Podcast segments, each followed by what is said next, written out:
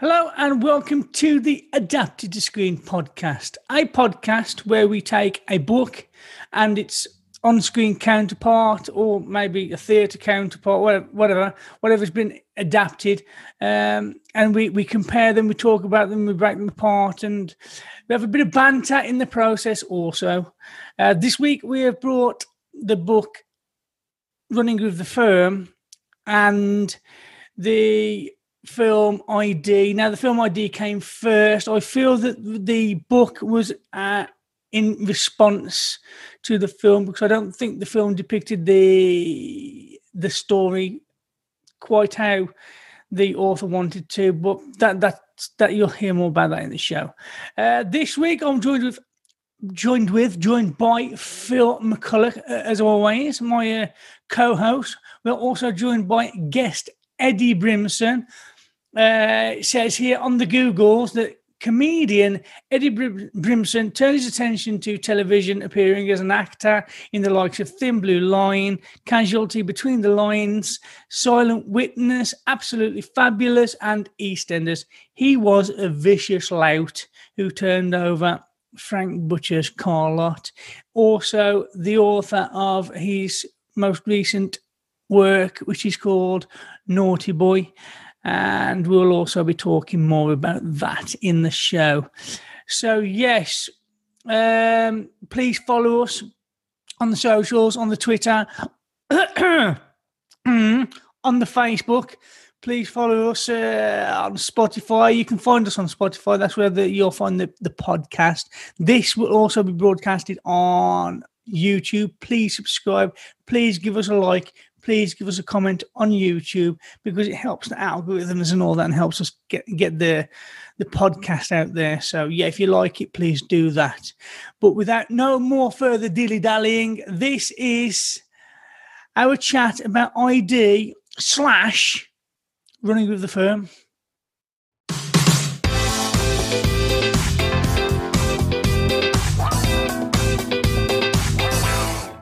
Hi, Phil. Hello. Hello, Richie. How are you? How are you? You good? I'm very well, thank you. Brilliant. And we have a special guest with us today, Eddy Brimson, author and stand-up comedian. Stand-up comedian, yeah. So thank you for joining us, Eddy. That's right. You will. Thanks for having me. Yeah, I'm very good, thank you, gents. I'm very good indeed. Thanks for having me along. Good. No, it's our pleasure. Phil, do you want to take it from here? Yes, well, as Richie said, Eddy is an author and a stand-up comedian, so we do have author's notes, which is very exciting.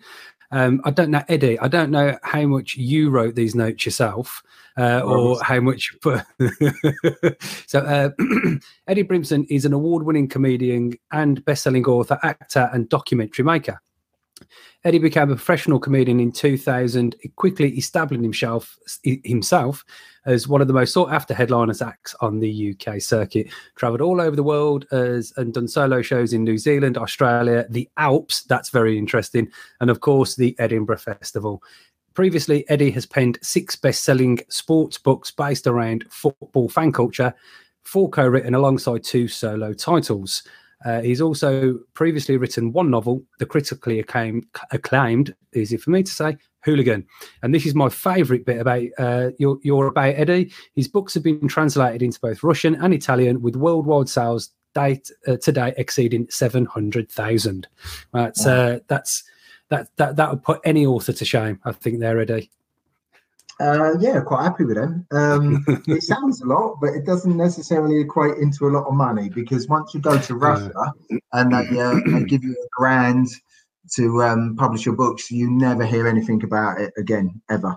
So that's a shame. Yeah. But it's one of them things that happens, doesn't it? You know, so that's good. Yeah. That's good. Well, I bet you got a bit of a jolly over in Russia, though. I've not been. My brother spends a lot of time out there because we kind of went our separate ways, which is why I went to get in stand-up. And then I started to write books on my own. But he spends a lot of time out there. He's a bit of a face out there. But, yeah, we've gone our separate ways as far as that's concerned. Cool. I think you wrote 4, but the 4 co-written was with your brother. Was it I think it was a series of books. What was the series called? The first book we wrote we wrote in the build-up to Euro 96, which was because football was changing dramatically. Sky was coming in, and the way that Sky were packaging football, we felt was very different to the reality of people who were going actually week in, week out, and the way you were treated, and the darker side of football, because I understand all that. And so the first book we wrote was one called Everywhere We Go, which sort of blew the lid on organised football violence. Also, why people, you know, we tried to explain the type of people who get involved, because it's not the stereotypical image that people, that was portrayed in the press. Massive sort of go at the press as well for the way they reported stuff. The point behind it was to highlight why people get, if you want to solve this problem, you have to understand the type of people that get involved. They come from all sorts of backgrounds, all sorts of classes, economically and social, and understand why they do it. And then we offered a load of solutions that we felt at the time would have stopped me or my brother getting involved in it. And a lot of that stuff was actually implemented at the time. Things like bans, travel bans, having to put, you know, report to police stations and stuff like that on Saturdays. So a lot of it that we wrote is actually taken on board. Yeah, but the press don't like to feature that. They used to just feature on the other side. So yeah. Well, it's what sells papers, though, isn't it? Yeah, totally. And then so we wrote another three. On specifically one about London, one about derbies, and then one following England, and then we just sort of went our separate ways. And I made a couple of films following England overseas, and wrote a couple of books following England at tournaments as well. So which were great, which were diaries, which were brilliant. Following England away is fantastic. So I'll have to get you on to talk about that another time then. So when was your quick question that I tried not to ask you while we were talking about doing the podcast? Have you ever met James Bannon? Yes, I met him in Edinburgh. Because he went up there and did a show up there about it. Really nice fella. So, yeah, I met him and got a copy of the book. Really interesting fella. So, cool. Brave to do what he did. But, very interesting. Well, so even braver to talk about it afterwards, I think, as well, because there's a lot of there's a lot of stuff in there, and we'll talk about this later on. But like things like how I think the book and the film really, it wasn't really about like football violence. Well, it was about football violence, but there wasn't really very much violence there. It was kind of how the police behaved and were portrayed, I think, more than anything else. Mm-hmm. Yeah, well, he kind of had a go at it on both sides, really. Obviously, I'm sure he lost a few friends, and there's a certain few places he certainly wouldn't walk into nowadays after exposing that. But he also did balance it by exposing the way the police policed football back then, and their role in it. And I've always had an issue with that. There's a big in all our books. I've always sort of, the police make a lot of money out of football, a lot of money. Football clubs have to pay a fortune to police forces to police games, and even particularly now when there's not really that much, there's nowhere near the amount of trouble that there was back then. Our argument was always, I could walk into any football ground, as I'm sure most football fans could, and I could immediately point out if there's going to be trouble, it's going to be from that lot there. And there's not many crimes that you would say, I know where it's going to happen, what time of day it's happening, what day, and who's it's going to be.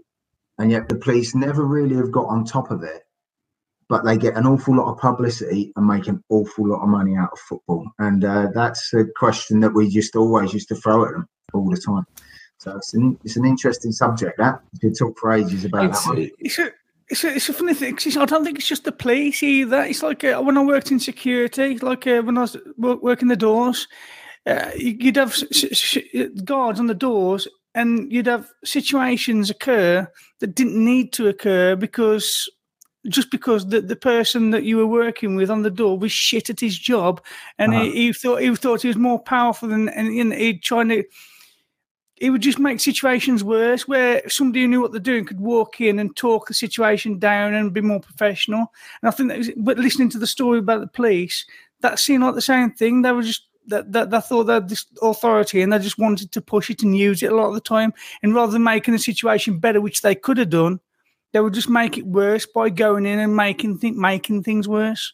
Well, yeah, 100%. The prime example of that, or the, I mean, you used to get that back in the day. You get off a special return, particularly the West Midlands police. Any football fan back in the day would tell you the West Midlands police were by far and away the worst. You get off a train and they'd be straight on you, bang, right in your face. There'd be people pulled out before you'd even started. And that just would rile people up. But the best example I can give is during the Euros in 2000, which was split between Holland and Belgium. There were no problems in Belgium, in Holland whatsoever, because the police, the way they policed it, they were there in a massive presence, but they just let everybody have a drink. It's Holland, people were smoking, doing what they do. Second, we got over into Belgium, they were right in your face, and that was the one where from Charleroi they deported like 280 people, just rounded them up, leaving people's wives in hotels that didn't know where they were. And the policing, the way things are policed, there's a massive sort of it impacts on the people that they're policing, you know. So if people are in your face giving you the biggie, after a while you start pushing back, really. Yeah. So Eddy, when was the first time you? I mean, first question is: have you read Running with the Firm? Yes. Yeah. Excellent stuff. And when, because I think this is our first episode on a non-fiction book to start with, but from what I believe, the book came out like 20 years after the film was made. Yeah. So this is the first time that it was the film and then the book. When was the first time you saw ID? If you can remember, probably when it first came out, because there was a whole raft of films like that back then. So it was, and of all of those films, ID is without doubt the closest to the reality of what it was like back then. I mean, there's still some bits in it. When you watch it, I watched it again the other day, and there's some bits in it you just think, oh Jesus Christ, you know, it's clearly just some director going, well, it's like this. It's like no, it ain't like that at all. You know, the bloke's puffing the fire out in the pub and all, you know. That was bonkers. You know, and the type of the mix of people, it was just ridiculous. But, you know, that's creative. That's directors having to have their input in it. I remember, it's really funny, I used to do a lot of TV extra work. And it's really funny, actually. Our first book, I was doing a Casualty. And it was whilst doing this Casualty that my brother and I had this idea to do our first ever book, because we were bored sitting around talking about the reality of going to football, how Sky were doing it. But it was a Casualty, and we were doing a riot scene. Yeah. And there was a few of us at this bookshop, and then this big mob come round and want to shut the bookshop down. So it's massive riot scene. There's about 200 people. And I'm leading the charge with there's 8 of us at the front, because we look like we do. And I've got this foam brick, and he goes, "Well, action!" They come around the corner. I throw this brick, and the guy's screaming, "Guys, cut, cut, cut!" And then I'm cut, and he goes, "Right, we've got to do that again." And he goes, "You listen, you wouldn't throw a brick like that." And I just looked at him and went, "But out of me and you, who's throwing the most bricks?" the whole of the place was cracked up laughing. But again, it's like, no, I don't want you to do it like this. I want you to do it. I said, okay, you do it how you want to do it. Moving back to obviously the film. So that was like, I mean, back 1989-ish is when you first saw it. When were you up to what you were up to with, or how different was it for you, Eddy? Like, were you with a big group of people, or was it just you and a couple of other people? When a maximum, we had about 50 of us, because, you know, obviously I support a small town team, so it was different. But the scenes they've got of coming off of being on the train and being pulling up in a different town, and that they got that quite well. But that was all. That's the best it's ever done. That's where all the other films in this genre have really failed, when they've tried to do the fight scenes and the tooled up stuff. That just wasn't like that back then at all. You know, not people carrying big bits of metal and like what do you call them? you know, things you apply metal open with. So all that sort of stuff, we, you know, that was all different. But the way it was kind of policed, and the police not really not giving you a toss and basically telling you to F off back home and don't come here. And if you want to come here, then don't be surprised if you get you get beaten up, you know. So that sort of side of it was quite spot on, I suppose.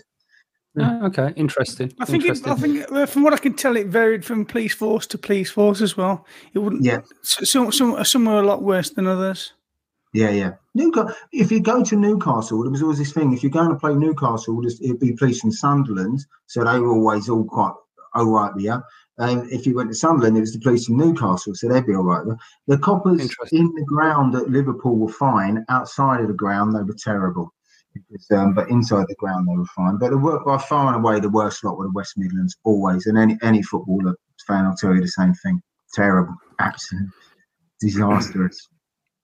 Well, I always presumed that, like, football violence or, you know, groups of people who were determined to have fights with other teams was always organised. And, you know, we'll meet you here, we'll meet you there, we'll do it away from the police. And I think in ID, there was only maybe, or in the book, should I say, there was only a couple of times where they'd physically arranged to meet another team, and it was more the fights that happened.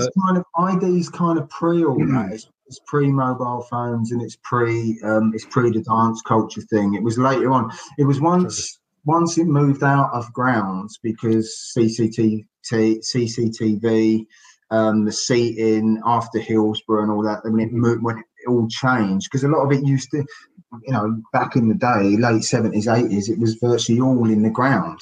And it was after all that happened that it moved away. And then the mobile phones come in, job culture took over for a lot of people. And then that's when it started to become organised. So that's all. ID was just kind of before all that, really. Which is why it's quite random. Yeah, it seemed to be either, for instance, they was walking to the ground and happened upon a group of people, or at the train station, where I suppose the home fans would kind of know when those football day specials were coming in, and would the police would walk you, and you know, so there was all that. But you know, back in the day, most of it was in the ground. You know, back in late 70s, it'd happen. You'd go into their end, or they'd come into your end. So it was all about taking places over. So, I always wondered, because it's basically an adult version of when you're at school and you meet up with the enemy school for a fight, and you meet up in the most random place. I mean, it does happen with the football violence as well. They'd meet up in the most random fucking place. And when you get there, you don't. Well, when at school, it wouldn't always end up in a fight. It would just end up shouting and bawling, whatever. But I always wondered, so how did we get here? Somebody had to have a chat with the other side and sit down and say, well, "Where are we going to?" There must have been a conversation. We'll meet here. You know, somebody knows somebody from the other side, and they've had the conversation. I'm going to come over and beat you up. Yeah, I'm going to beat you up. Where are we going to meet? We'll meet here. It was a bit different. It was a bit different back in the late 70s and 80s, because you travel, you wouldn't wear any colours, and the thing to do back then was to go in. If you was at an away game, you'd go in small numbers into the home end, and then there'll come a point when you just let everybody know you were there, and then it'll kick off. Yeah. So that's how, you know, that's what would be back then, and 9 times out of 10 it didn't quite work out.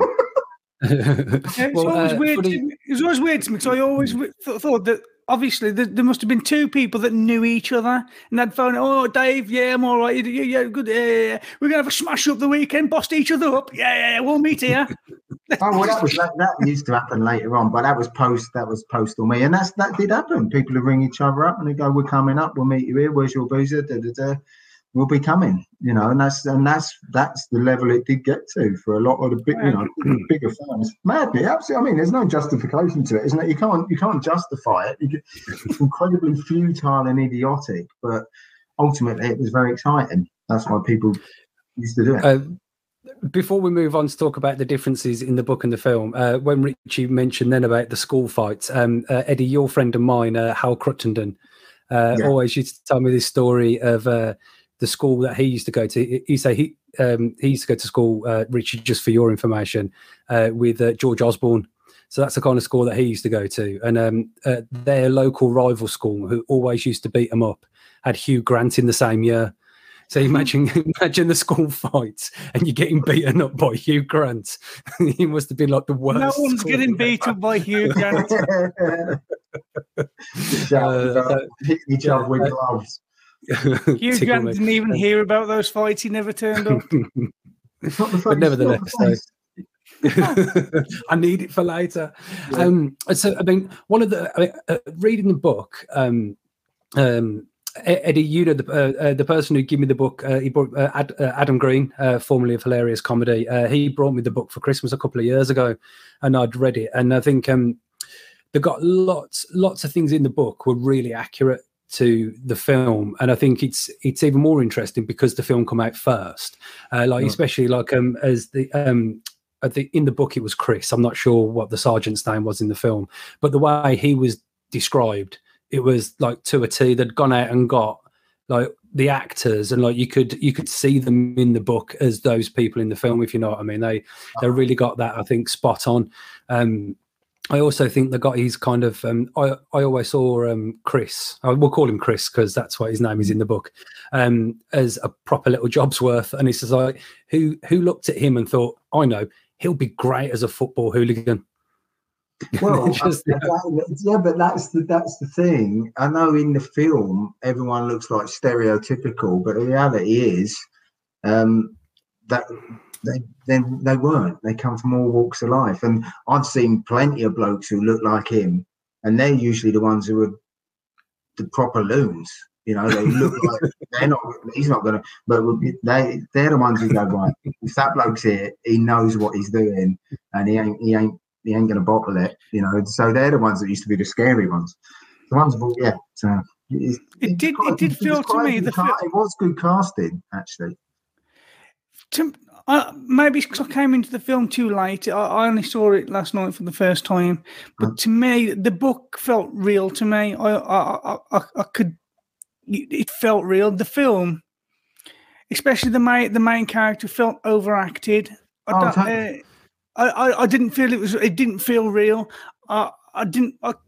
If he'd have been like that in reality, he'd have got sussed straight away. Nobody would have ever taken to him. It didn't work for me. But that's me personally. No, I totally agree with you, Richie. The pace of the film is because obviously they're having to get into it so quickly. It's so stereotypical. It's so like, and you know, obviously there's that for what he was doing. What he was doing, it really takes a long time for people to buy into, to gain trust with something like that. So obviously because of the pace of the film, how long the film is, they just really had to chug it along. And you look at it now, and it's an incredibly. Yeah, I mean, it's the best of the genre, I think, but you look at it and it really is dated. It's a very, very dated, and you can't blame the actors for the acting, but it's a very badly directed. So, do you not like Green Street? No, I'm not a fan of Green Street. That was written by my brother. He's not a fan really of how it ended up. But again, the casting was wrong. The fight scenes are wrong. People love Green Street. It's massive, but I think it's an awful film. I think it's not fair enough. I think if you look at the films, like, I mean, I think we could probably name three off the top of my head, where like Scum, The Firm, and ID. They were kind of BBC style British made films, probably on a small budget. But what I would say is. The actors in them, they were all good actors. There were a lot of good actors in all of those films. Well, those films launched so many good. Scum's a great film. A really, really good film. Scum. I think maybe the difference, say, between Scum and ID is that you always felt danger. In Scum, it was like every second you're like, what is going to happen? You just the tension of what the fuck's going to happen next. You know what I mean? Who's going to get hurt? Who's going to do this? Where in ID, it was like, okay, There was no, I don't think there was any like tension or, but when you read the book, there was a lot, you know what I mean? But I think most of it came from inside their own group, if you like his issues with Chris, his issues with his girlfriend and so on and so forth. And I think that's where I think the book, like as I said earlier on, I think the book really highlights the issues of the police, and especially when in the book when they were talking about meeting the Manchester group, I think it was Rory, and all the stuff they had, like, they had the cars with all like, you know, with all the cameras and the microphones in, and they had their own fake IDs and their own backstories, and all he had was a little business card with painter and decorator on, and it was just like, you know. You know, the police weren't taking it seriously, but putting their officers in massive danger. I think if they were taking it serious, they wouldn't have put him in that position in the first place. He was 22, and it wasn't until I heard that I thought, well, fuck me. He's definitely not old enough to be doing that job. He's definitely not had the experience. And there's no, you know what I mean? It was the wrong age to, and I'm not saying he's a kid, but he wasn't fucking far off at 22. And I just... Well, you are dealing with some very some of the bigger clubs, in particular, people who are very violent people. Like McIntyre did the documentary about the Chelsea headhunters, exposing them and their links to the far right. I would imagine of all the stuff he's probably done, that's the one he wished he hadn't, because the grief he's had off that since, and he can be anywhere. If he bumps into any of those people, and it has happened to him, he's openly said, you know, this has caused me so much grief, because he's really targeted by those people, even to this day, you know. And so when you get certain clubs, because they have affiliations with other things, such as Chelsea and that, then you're talking a whole different can of worms there, you know. And it's a very dangerous world to go into, I would imagine. Are there a lot of these groups still going? Well, on the football violence thing, there's still quite a bit of it around, particularly at lower level, not really in the Premier League. When you get down to the lower levels, you're still it's nothing like it was back in the day, but it still goes on. You know, there's still people. Well, I was talking to a customer. It's probably about a year ago now. I'd phoned. I'm working within the pub industry, and I'd phoned a landlord of a pub up in Shrewsbury, and he goes, "Oh, I can't talk to you at the minute. I've got the police with me." I go, "Okay, whatever, no problem." And then he phoned me back about half an hour later, and I was like, "Oh, like everything okay?" He goes, "Yeah." He said, "I had to give evidence to the police because there was some like Shrewsbury football fans in here openly organising a fight with, like, it was like wolves or something." And I was like, "Does that thing still happen?" He's like, "Yeah." Yeah, especially at that level down in them lower leagues, there's still quite a bit of it, and in non-league as well, it can be quite, because they haven't got the same policing level. So you know, I think it's because the football's really shit at that level, so they need to come up with something else to make it interesting. Mate, I watch Watford. There's football shit at every level, mate. I mean, to be fair, when Elton John come in, I think he turned your fortunes around there, didn't he? Well, that's my era. I started going. My first game I ever went to was in '73, and then we was in the old second division, went down to the fourth. And then I followed Watford all the way from the tail years, right through from 77 right up into Europe, 84. And, finished second in in what was the first division, which is now the Premiership, finished second. I was lucky enough to go right through all the divisions into Europe Cup finals. So that was my kind of era. That's pretty cool. Cool. Segueing back into the film and the book, I think one of the biggest differences I noticed in the film is that the four police officers were always together, whereas in the book it was him and Chris, and then Jerry and Charlie did their own thing with what they called the targets. They were, you know, a different area, whereas in the film those four were always together. And I think when you read the book, if those four were always together, like, for real, they would have got sussed within seconds, you know, within seconds. And there was a lot of and I think the question that Chris kept on bringing up to Jim or to James was, you know, you are a football hooligan, and he was going, "No, I'm doing the job of being an undercover football hooligan." And but like, did you get the sense of reading the book that he was like enjoying it far too much, or that he was just he definitely got pulled into it. There's no doubt about it. And I think there's a certain element where he would have had to. You know, if you're going to something like that, there is a point where you're going to have to prove yourself or you're not going to get accepted. So he would have had to. And once that door's open, it would have been very, very difficult for him to pull back from it. And I think, you know, there is a buzz about that kind of thing. And if you're in the moment and you've got no choice, or it's like, well, it's going to make your life easier to continue to play this game, I'm sure there are probably moments that you've got quite a buzz off it, I would imagine. I mean, there was. I'm gone. Sorry, Che.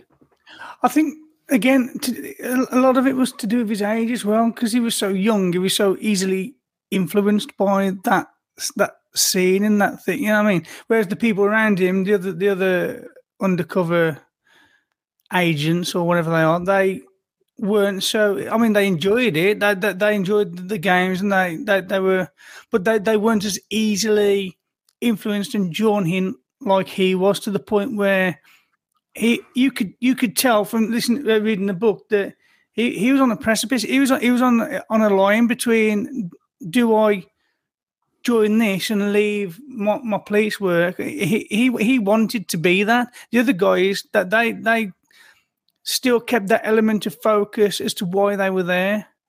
And I think it might have had something to do with it, that they were probably a bit older than he was. Yeah, experienced coppers, they probably felt, you know, the stuff they'd probably been through, they'd had a buzz on different areas and different sort of areas of police work that they'd worked in. But at that age, being a young man, suddenly surrounded by other young men, going away, giving it the biggie, you know, getting pissed, being part of something, it's very, very easy to get pulled in. That's one of the things we tried to highlight at the beginning, because it is exciting, or, you know, or it was exciting anyway back when I was younger. So, yeah, I'm sure it would have been, he must have been walking a very, very tight line, but in a lot of ways he'd have had to, because if it was kicking off and he was in the middle of it, people notice if you don't get involved, that you get found out, you know. And I think that was it. I think that was explained away very well within, I suppose it was earlier on in the film, a little bit later in the book, with the whole I can't read, that, you know, when the, you know, he came up with the idea of saying that I can't read. Well, why? Well, how do you manage? Well, he does the reading and I do all the punching for him, so they can go to the football together, and Chris could take a step back and go and hide because he's not the fighter, and obviously then James can go on and, like, do the work of two people while, you know, Chris takes a step back in that scenario. But I think that was another thing that made me laugh as well, when they were giving their evidence to, whether it be the chief commander or whoever, and he said, James has told him he can't read, all right. He goes, well, how'd you get into the police force? It's like, fuck's sake. Yeah, the state of some old girl, you know what I mean? It's like, for fuck's sake, mate. Sort yourself out. But it also made me think, and it was later on in the book where he got arrested and, like, bashed up a bit in the back of the van and taken to the police station. And when he was being put in front of the sergeant, said, we stopped him and he tried to hit me, and then he swore and he lashed out. And it's like, the police are just making up what they wanted to make up as they went along. And I think, like, add to, say, for instance, the attitude to race as an example as well, didn't really put the police in a good light at that point. But you can see, well, if we don't like non-whites and we don't like football hooligans, we're just going to treat them exactly the same, and we're going to say what we want, and we're going to trump up any charges that we feel like. And like, when you look now, some of those people who were working their way up are in charge now. You know what I mean? And it's just like, so nothing's going to change within the police force if the same people are still in charge. Don't get me started on the police, mate. You can go on all day, away from football, with other things that are well documented about my past, about my political involvement, stuff that the police do. Oh yes, you know what? All sorts of. I didn't even get. Because I didn't even get I left it at the 700,000 copies sold. I didn't even get to the best bit, which I had to talk to you about. Where is it on here? Here we go. Eddy is a keen animal lover and played a lead part in the national anti-hunting campaign, for whom he held the joint position of press officer for a brief spell. This led to him being under surveillance by MI5 and his subsequent arrest at gunpoint on suspicion of terrorism. Right, Eddy. Talk us through your surveillance by MI5, fuck's sake. Well, like James Bond sitting outside your house. Yeah, like an episode of Spooks. No, seriously, it was back. This was all back in '93. There was a lot of stuff going on. I was very politically active.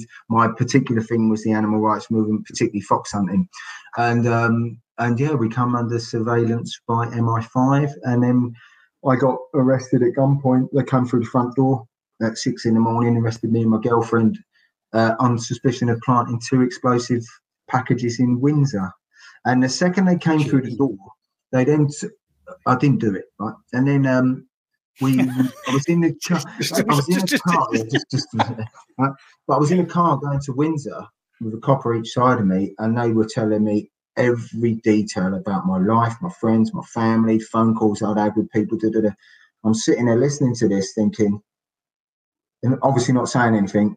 And then all of a sudden it realised, all them people I thought I recognised that I kept saying, I'm sure I know that bloke, I'm sure I know that fella. These are the people who had me under surveillance for six months. And it carried on afterwards. And I could go on for ages. But yeah, of course, they continually arrested me because those charges, it's a long story. They'd obviously been told to come through the door before they had the right evidence. Has this been monitored? Should I have my VPN on? But they then kept arresting me, and I got taken to. I ended up in Bow Street Magistrates on a very serious charge, and the evidence that the police gave and the description of me, I couldn't have described me as well as 3 coppers described me. And then they made up this whole story, and then amazingly produced some evidence which proved that I wasn't even there. And then the next day, I'm saying, my solicitor's saying, because we had to go back the second day, and I had accused it. I was having to defend myself because I'd used up all my legal aid. And I'm in the Bow Street Magistrate, and I got up, and my mate had a barrister. The first thing I said, I just want to remind the police officer that he's under oath. And the judge went fucking mental. The mate's barrister just put his head in his hands. Like, how dare you come into my court and I tell a police officer how to give evidence? How dare you? And I thought I was going on. This was a very serious charge. I thought, well, I'm going away for a long time here. I've got no chance. So I just looked at the judge and I went, I'm saying that because he's lying. And again, my man's went, oh my God, I can't go. And then the next day, right, they brought in this evidence, proved it was wrong. Whilst we was downstairs with my mate's barrister and the police's, prosecution, it came out and my mate's barrister goes, well, this is all lies. And we all went, well, we told you it was 3 of us. And we told you it was lies. The cop turned to me and he went, we'll get you someday, Ed, on something. And they all left. And my mate's barrister said, we're going to sue the arse out of these. We come in the next day and like, evidence has come to light. There's no evidence for a prosecution. And then the judge looked straight at me and went, I don't believe for 1 minute police officers sit in a room to concoct evidence to gain a conviction. Case dismissed. And then I said to my barrister, we got video evidence here. And we went to get the video evidence, all been destroyed. Oh, shock horror. Yeah. Shock horror. So it ended up with just nothing. And it was a very serious, it was a big charge. But because it was animal rights, you're dealing with the establishment, it's particularly fox hunting, landowners, gentry, royal family, people right at the very top of the pyramid. They come down and was that at the same time as? Sorry, Phil, I need to stop you right there, just in case we're being watched. I just want people. I'm absolutely fine with fox hunting. Carry on. You do what you got to do. It was a long time ago that it came out. The police that had been like undercover with it, whether it's animal rights or eco protesters, and they've got like. Yeah, and they started having sexual relationships, and they've got women pregnant and stuff. That was at the same time, because we had a big AGM in Nottingham, and everyone started infighting. And so when you look back on it, afterwards you realised we'd been infiltrated quite massively by the same sort of thing with this, right? And they infiltrated, because all of a sudden you realise there's people within us who are giving all the information because they know we're here, we're there. And it was at that time where that officer with the Nottingham branch, who were massive within the anti-hunt movement, that's when that officer had a kid with a woman. That all come out exactly the same time. That's when that was all going on. Yeah. It's an interesting time. This podcast has just taken a complete different turn there. It was about a fiction or a non-fiction book has just turned out to All Coppers Are Bastards, but we all knew that already, didn't we? So, there's nothing new there. But very interesting, though, Eddie. Very interesting indeed. I think one of the other differences from the book and the film is that you never met anyone who was like at the top kind of thing. That was his whole thing, getting with the group, find out who were the people who were running the top end. And in the film, he meets the I think was it Marcus in the pub, and he goes, "Oh, he wants to go and see you," and he's like, football violence, it's for the idiots. I'm all about drugs and this, that, the other, and that never went anywhere in the film. It was like a 30-second clip of him meeting this supposed top chap, but in the book he never met anyone until they sussed out Jerry and Charlie were old Bill, because they were driving round in an old police van with police written on the side. You think, for fuck's sake, what the fuck are you doing? Yeah, well, there you go. Not the cleverest tools in the box. No, but I think that was the thing, though, wasn't it? Because when he was talking about meeting the Manchester police, they were MI5. They had everything they needed, and then you got these four embedded in Millwall, and they're driving around in a police van with police written on the side. And you're like, for fuck's sake, how the fucking hell did you even survive? How did you survive? Oh, obviously, one of the other differences, of course, is in the film, it gets cut, like they get cut at the end of the season, where they have two seasons in the book. Like, they're there for 2 years.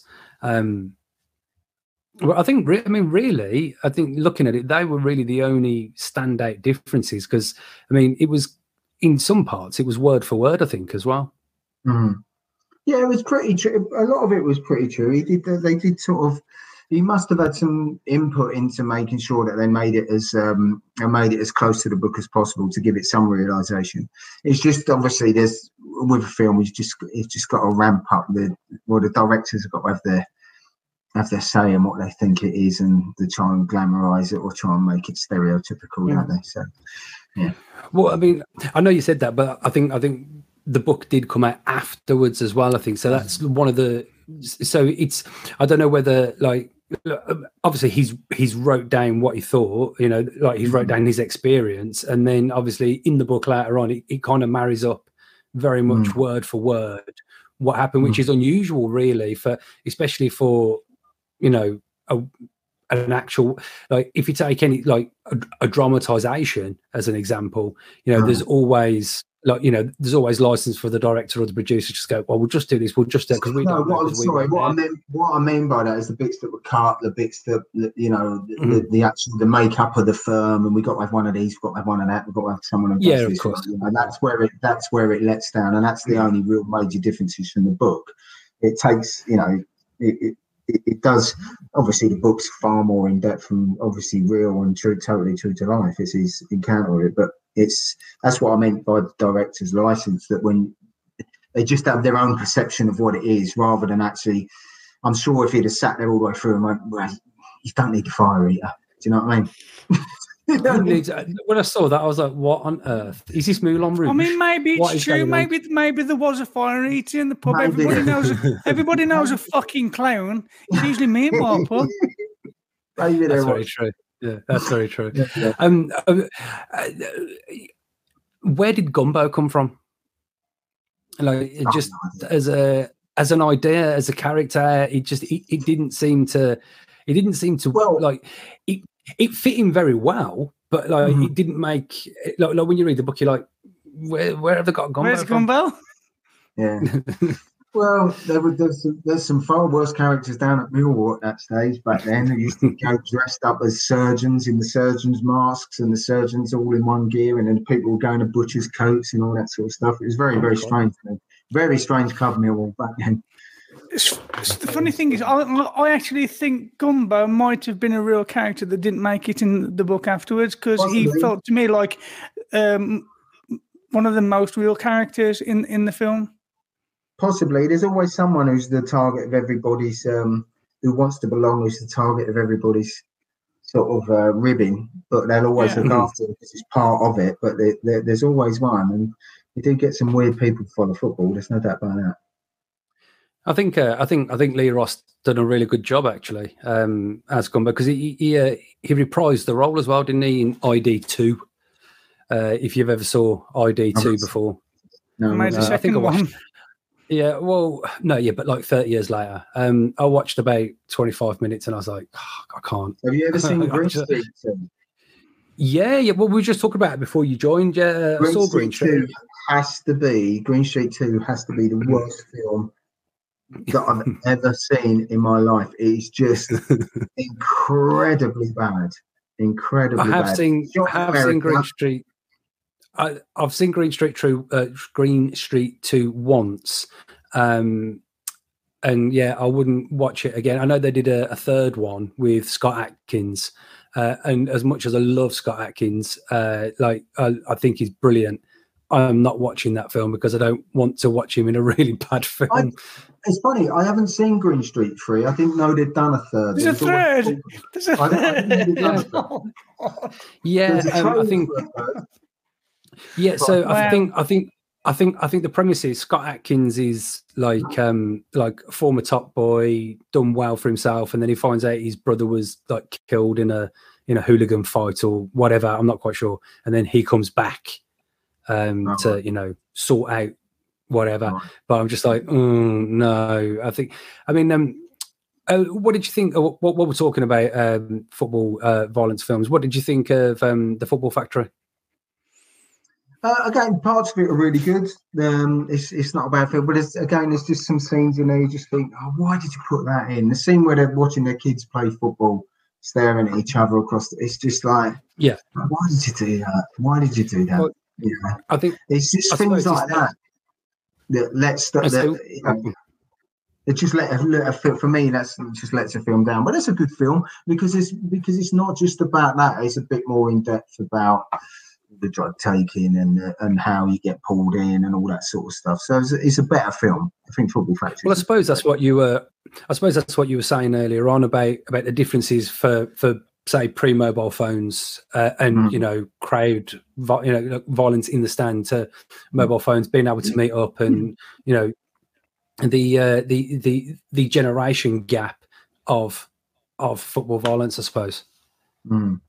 Yeah. It sort of brought it all up to date, without a doubt. So it covered all the aspects of how organised it was back then. But again, the thing again that lets it down is the fight scenes and all that. You don't have to have thousands of people to have a realistic fight scene about football. You can do it with very few people and make it very, very graphic and real, because a lot of the time that's what it's actually like. You turn the corner and there's like 15 of you, and you just happen to turn the corner and walk into 15 other blokes, and it's like, oh god, here we go. This ain't going to be good. And when you walk into it, it's very easy with clubs like West Ham and Millwall and Chelsea. You've got thousands of people, but it's when you go at someone like Orient and there's 10 of them, but there's 10 blokes who really, really want to have a fight. Rather than 1,000 people, where probably a handful of them, 50 of them one fight out of 1,000, because most of them are hangers on, so it's very different. So you can make it, but the fight scenes are integral to these movies, and they don't really ever sort of nail it, in my opinion. Mm. They had some actual scenes, didn't they? In the film, you could tell it was actual footage from actual CCTV from back in the day. In ID. I think, well, or maybe it was John Matthews. Well, a couple, it, it, it, it, there were a couple of good long shots of crowds sort of surging and all that, but yeah, and they did the crowd scenes pretty well in ID, which is when they, because they did have big numbers on the, to do all the singing and all that sort of stuff, so they were quite good. But the fight scenes were pretty pretty pony, but they're probably the best ones of all of them. It was the surveillance footage that they used in the in the police station. That I think might have been near the start, and you could see some of the fights that actually happened. That wasn't. No. There was. Was it not? Dr. Truman was in those footage. Yeah. He was in that footage. They obviously filmed some of it at games, like where they're walking him around the pitch and he's getting pulled out. Mm-hmm. Yeah. They're obviously going, we're going to film something. If you want to see, this is going to have gone over it, and so that all looks quite real, where they're walking him around the pitch and people are chucking stuff at him, because that's all quite fun. So, question, just a quick question, because I haven't made it to the end of the book yet because I've been lazy this time. I usually use Audible, so when I'm at work and do my thing, I can listen to it all day and I can do a book within a couple of days. But this wasn't on Audible. So I've had to, for the first time in God knows how long, read a book. It's not my thing. So I've got most of the way through. Now, at the end of the film, it's the whole white supremacist movement, and he's in doing the old Big Z car thing. And he's old sergeant comes over, what the fuck are you doing, blah, blah, blah. And he says, I'm in the middle of a job. And then you just see him standing there on his own, getting at the old Z car, and he's like, I was left wondering, okay, so was he on a job or was he not? What the fuck's going on? So does the book elaborate any more on that? That doesn't happen. No, that's just an add-on at the end of the book. That's just the way to end the film. Yeah. Didn't end it very well. It left me with questions that didn't need asking because it probably didn't happen. Yeah, and it also takes away quite a bit from the actual book because it's like that just didn't happen, you know. So that takes away some. That's also painting the author in a really bad fucking light as well. Totally. So it's a real. That's the biggest bollock dropped away from the book and between the book and the film. Yeah. Wow! I think there's a couple of things you can take from that. Obviously, the book wasn't out first; it was the film done first. So I suppose. But even so, he had to put his seal of approval on that, and to have him. Not necessarily. He might not have had that much. You've sold it, he's got the rights. They can do all sorts. I mean, I know that happened quite a bit with Green Street. That once the story you've necessarily put in front, or they buy the rights off, you can change dramatically once the director gets on. Yeah. I'd have been pissed. I'd have been so fucking angry. I would have looked at the bank balance and been a little bit less. A little bit. Yeah, because I think if you like Richard had maybe read the book before you watch the film. In the book, he clearly would need at least a year off of doing nothing to get his head back to, because, you know, like 20 pints a day and 6 full Englishes a day for 2 years was not, you know, plus beating people up was not really like a lifestyle that you could carry on. And I'm sure that if at the end of that, at the end of the operation, if they went, right, we've got a new one for you and it's infiltrating the NF, go on, off you go. He was clearly not mentally stable enough to do anything like that. So, well, you could argue that he was just in the right frame of mind to do it.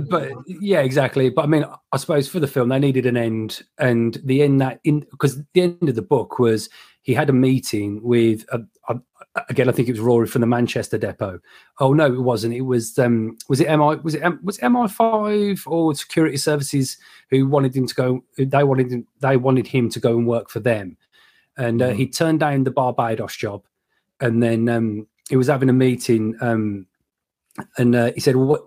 And James said to the guy, "What do you think I should do?" He said, "If I was you, I'd walk away, just quit the force, and just go and do whatever you want to do. Because if you can do what you're doing now, you can do whatever you want to do." And then a week later, he handed his notice in and he left. And then I think he's like he obviously took acting lessons, wrote the screenplay, and started his own airline. Did you ever ask him about the airline, Eddy? No, because that's the one question I want to know. He just started his own airline. It's like, how the fuck do you do that? Just one day ago. Do we know what it was called? No. Well, I think he said in the book. He said the margins are really small but really profitable. But I almost lost everything, so don't do it. So I'm just gonna go and buy a Boeing. Yeah, I'm gonna buy a Boeing, and I'll fly it to Ibiza during the summer. Why not? So that's how he ended up in real life. I don't need to finish the book now, then, do I? No. Don't worry about it. No, you don't.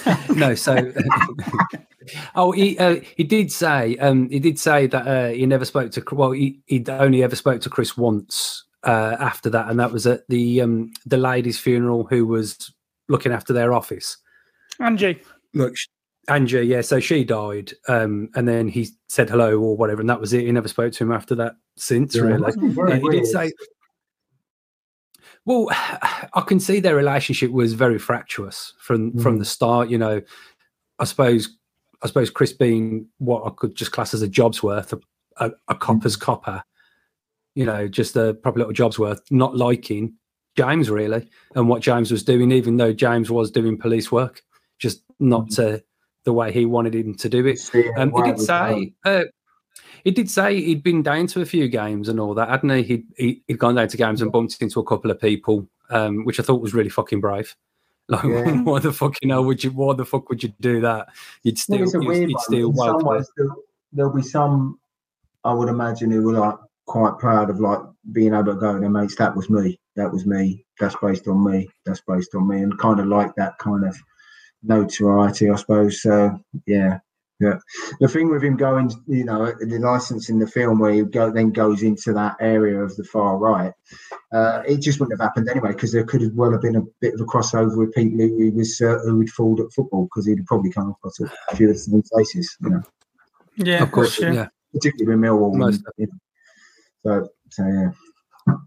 Yeah, you would have got a lot of white supremacists in the football hooligan type environment. I'm sure you probably came across them yourself. Yeah. Oh, I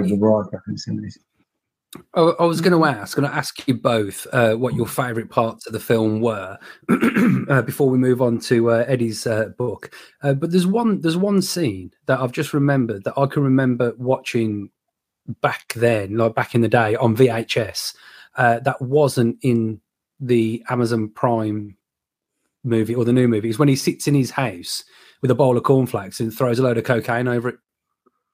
I've been there. We've all done it. Yeah, I watched that. I watched it again a couple of days ago, and that scene was in it. No, was it?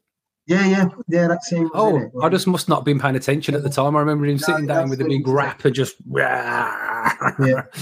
cocaine on the cornflakes. I watched it. It was in it last night when I watched it. I watched it weekend. It was in there. I think he wasn't. He smashed his ass out and sits down, gets it and he takes the weapon out and he just pulls it out. With the TV that's broken, he's sitting looking at the smashed TV. I must have turned away for a second. I just must have done. But Richie, Richie, what was your favourite scene and what was your kind of takeaway scene from the film? Oh, I like the scene where he's fucking his missus up the wall. That's my favourite scene. I knew you was going to say that. I knew it. And is that your takeaway scene as well? It was on the night. Eddy, what was your favourite part of the film? I like the bits on the train because that ball and coming off the train and the old Bill being there pulling up, that brought back a lot of memories. But also, I think the first time he walks in the Boozer and it's full on and he gets clocked and. Yeah, because that brings back a few memories. When you walk in the wrong boozer and everyone's looking at you just go, oh, for fuck's sake. So I just thought when that happened, it's really made me laugh. So I've been there a few times. I think the one scene that sticks with me, and it was a little bit different in the book, but when they're, I think it must have been like a Middlesbrough or Newcastle match when they were getting pelted. With like bricks and all that, and then Gumbo gets a dart in his head and it just appears out of nowhere. He's darted in his head. And I just thought, like, I mean, was that the kind of thing that would happen, Eddy? Yeah, it's a really famous photograph of at Swansea, Cardiff, and a guy's got a dart hanging out his face and being led away by a copper, but while he's walking away, beaming, smiling. Yeah, that used to be a big thing. I got downed with a coin once, hit me in the eye, so I used to get all that. But golf balls with stuff stuck in them, throwing. Yeah. In all seriousness, though, my favourite scene would probably be where I think them is the. I can't remember what game it was, but they end up in the opposite team's crowd, and they just start singing the Millwall chant and everything. And he ends up on the pitch being dragged off, and you got that scene with him like on someone's shoulder. That for me, that was my favourite part of the film. My main takeaway. Everything else quite seemed forgettable, to be honest. I think one of my laugh out loud bits was when they ended up in the pharmacy hiding, and they've all got the the hairspray, and then the bloke goes, "I think they've gone now." Doesn't say it in the film, but he does in the book. He's like, "What the fuck were we going to do with this hairspray if they did turn up?" I suppose it's one of them. You just panic, don't you? I think that was in the same like match scene segment of the film where Chris legs it and he jumps on the bus and then he gets battered by the woman with his shopping. Yeah. And it turns up like I've bumped into a couple of them. Yeah. That was quite good, actually. Yeah. So, all in all, and I'm sure like, normally this is where we ask which you preferred, whether you preferred the book or the film. Richie, what is your what is your verdict? Do you prefer the book or the film? It's a no-brainer, and I think anybody who's done both, everybody will say the same thing. It's the book by a country mile. I might be wrong though. No, I totally agree. I think you have to understand the film of when the film was made and how long ago it was made, and it was quite sort of a groundbreaking film on that side of things, I suppose. But yeah, I mean, the books are like it's like on another planet level compared to the film. Books so much better. I saw on IMDb that there's rumours of a Running with the Firm film to be made. It's showing up on IMDb, at least in the idea phase. Well, those films make a lot of money.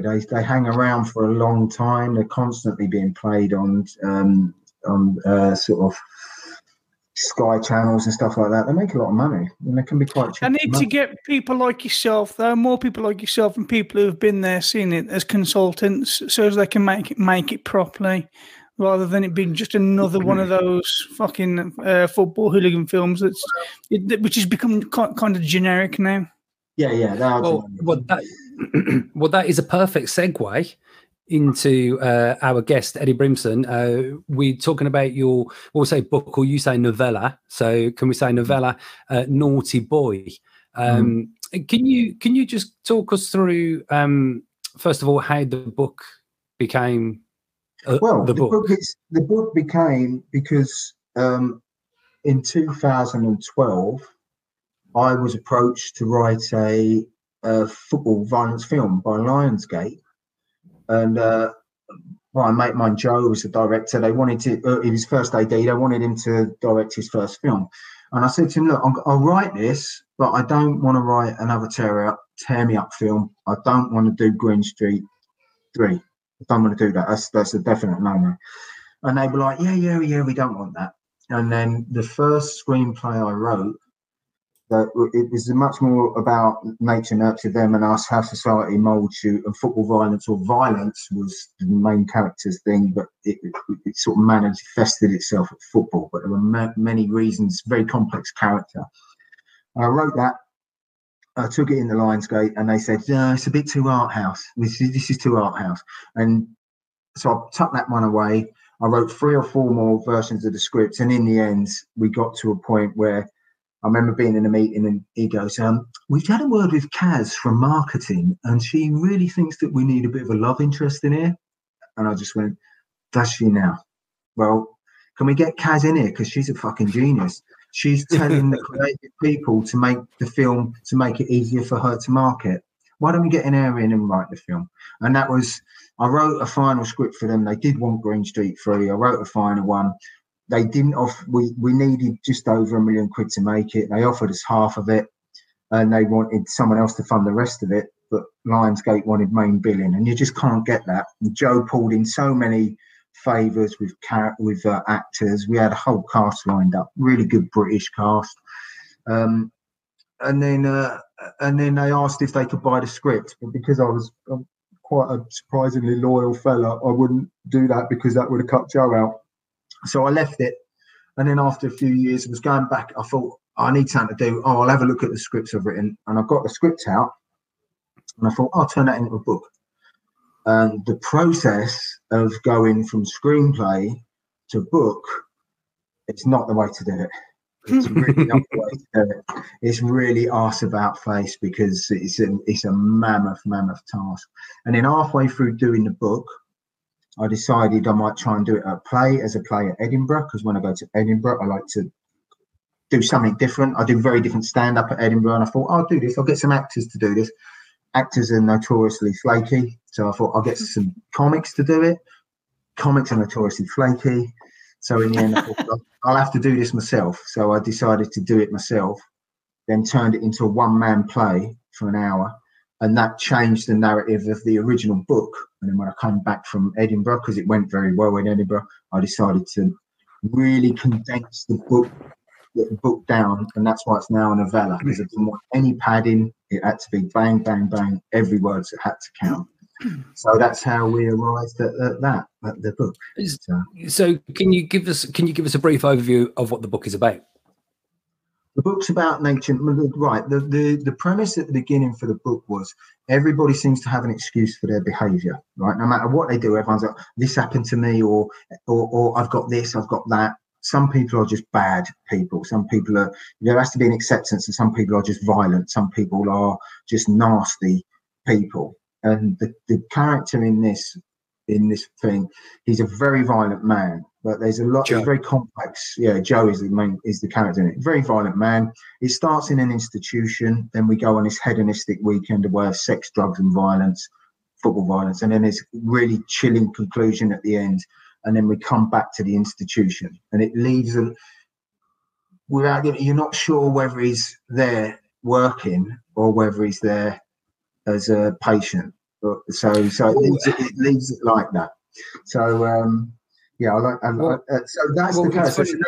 But he drops all in the book. He drops all these bombs about stuff that happened when he was a kid, and this happened, and this was my upbringing, and da da da.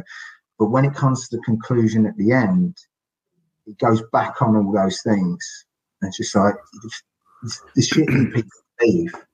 You know, I'm just. These are all little. I don't really want to give it away, but these are all... No, don't. It's about leading a different path. And in the end, he just goes, some of us are just cunts. Well, I think we can leave Richie out here for a second, because I don't think Richie's managed to get through the book just yet, because he didn't get through Running with the Firm. But what I took from Joe, first of all, I thought he was... Because obviously he starts off and... whether he's a cook or he's just a server in this, what I can gather is like a mental hospital maybe, but he seems very self-aware, he seems very intelligent, and he knows what he's doing, kind of thing. So what I was trying to picture was a guy who, and I'm not saying it's a dead-end job, but for a guy who's serving fish to mentally ill people, but he's really, he's like, how has he got to this point?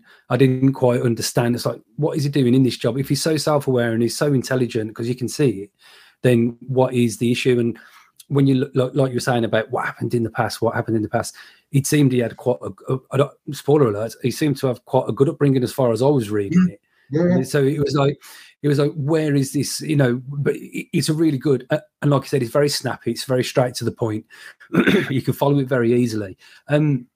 which elements of the book came from the film, if you know what I mean? So when you wrote the script, which bits of the script survived the book? I mean, I was looking at maybe the fight in the chip shop, obviously the couple of maybe towards the end, and like, you know, the bits where he went away with the guys at the football, because that was kind of, because if you didn't know you and your writing background, you wouldn't have put that together, if you know what I mean. Like, I think I was maybe expecting a little bit more of that rather than what I got, but what I got was probably even better, if you know what I mean. It was a really, really good journey, and I was trying to figure the guy out all the way along. Oh, that's very kind of you to say. The bits, the bits with the football, the bits about, I mean, it's a very, very different from the original screenplay in the way it sets the scene about his family life, but the whole ethos of him coming from a good background, the stuff about how he was treated as a kid, but it's a lot about the political side of how he believes he's molded by society, but it's not what you want, what they want. He's got his own mind, and so that's a thread all the way through the original film, and then it does come back to this conclusion, what happens in the tube station, and then it does actually start in the institution and come back to the institution in the original screenplay. So yeah, that side of it, but I just had to cut out so much chaff from if anyone listening to this is into writing, best book I've ever read on writing is George Orwell. George Orwell's got a book called Why I Write, and it's about his writing process. And it's that every single word has to be there for a reason. Every word, and so that's why I think the novella. I cut it down to a novella. I could have padded it out easy. There's loads that I could have done. There's loads of scenes at football I could have put in. There's loads more about family and relationships I could have put in, but I didn't want any of that. I just wanted to be bang, bang, bang, bang, bang. And, yeah, so from that side of it, I just really condensed it all down for the book and for the play. But hopefully, you know, someone might pick up on it eventually and go, this is a much more interesting story, but it's got that element of football in it, you know. I'm kind of bored of the football genre because it's all the same. Revenge, someone got killed, someone, you know, it's all just crap. It's been done. The one bit that kind of pricked my ears up a little bit was Iffy. Yeah. Now, Iffy was called Iffy for a reason. And if I remember correctly, you do a bit in your stand-up about when you're in Bangkok. And I think the bit that I remember was when the joke you tell is about when you're reading the menu. Oh, that's years ago. Yeah, it's in the book. And I don't know whether like your experience in Bangkok was kind of iffy. If you know, not that actual experience, but like. Oh, I've got a mate called Iffy Chris, and I've got, and he's iffy for a reason, and I've also got other mates who've been out to that part of the world quite a few times, and that's amalgamation of two or three mates, stuff that's happened to them that comes to that story. They've been actually a mate who was in exactly that position and then did come up and tell us. And it's like, mate, why did you tell us that? You're never going to live that down. So not. There's a lot of truth in the book. There's a lot of true stories of, you know, stuff drawn in from all sorts of. Not to leave Richie out of that. The bit in the book with Iffy, Richie. Was Eddie? Do you want to tell it because you wrote the bloody book? I've got a mate called Iffy Chris, and he's called Iffy because when he was younger, he went out to Bangkok to find himself, right? But he basically fucked off, so other people couldn't find him. And then one night, whilst partaking in some oral stimulation, he sits up to go for a cheeky little stroke at a horse's nose, only to find the horse he was with turned out to be quite a big part filly. Yeah. So that's, and then he leant back, let go. And she stuck her finger off his bum, and he just thought, "I've paid for it. I might as well carry on." To be honest, it's one of them. If I was in Thailand, when in Rome, yeah, just have a go, don't you? You might as well. That's the story. There's a fair bit of dark humour in the book, I think. I need to check that out. Is it on Audible? How did you? It's only about 104 pages, isn't it, Eddie? So you know you can read 27,000 words. It is. So that's quite short. Yeah. So I mean, I think I probably read it in maybe. Well, like 2 or 3 sittings. So because it is a really good read. You do go all the way. You just carry on. It's very very snappy, which is really good. When you're doing the play, is it different at all? Because now obviously you're a stand-up comedian, and obviously you do Edinburgh shows, so you've got to do a 55. You have to remember 55 minutes in your head. But is it kind of like scene for scene, word for word in the play? Have you just adapted it? But obviously the play, for it's told, this is our word. The play's just about 10,000 words. The book's 27,000 words. So again, the play's really condensed down. But yeah, it's just 55 minutes of dialogue, and I've taken a really sort of pivotal to get the story in the play right, so that it's the same thread. I've just had to take really pivotal scenes, and that was quite hard doing that because there's a lot. It's like any writing process, you've got a really good idea and you want to get it in, but sometimes you just have to go, I can't, it's not going to fit. So do you find that doing it that way, you end up losing a bit of substance that you'd like to have kept in, but you couldn't? Yeah, there's a few bits that I'd like to have kept in. If I do the play now as an hour, but if need be, I could easily do it to an hour and a half or an hour, and so probably an hour and 15, hour and 20, and put other bits in. But it's still the backbone of the story is I managed to keep into the play, so people still go away with exactly the same thing you said. Is he working? Is he not working? Like, this blood guy is really complex. He's vile, but I kind of get it. I kind of understand. That's the thing that people say. The most disturbing thing is people say, I can really relate to that, and I really don't like myself for relating to some of that stuff. It's kind of like the anti-hero thing. It's like the film Falling Down when it's Michael Douglas. He just loses it, and then in the middle of the street, and he just goes off on, and everybody you meet will go, I completely get him. Yeah. It's funny you should say that. It's funny you should say about Joe, the character. I didn't see him as a violent person.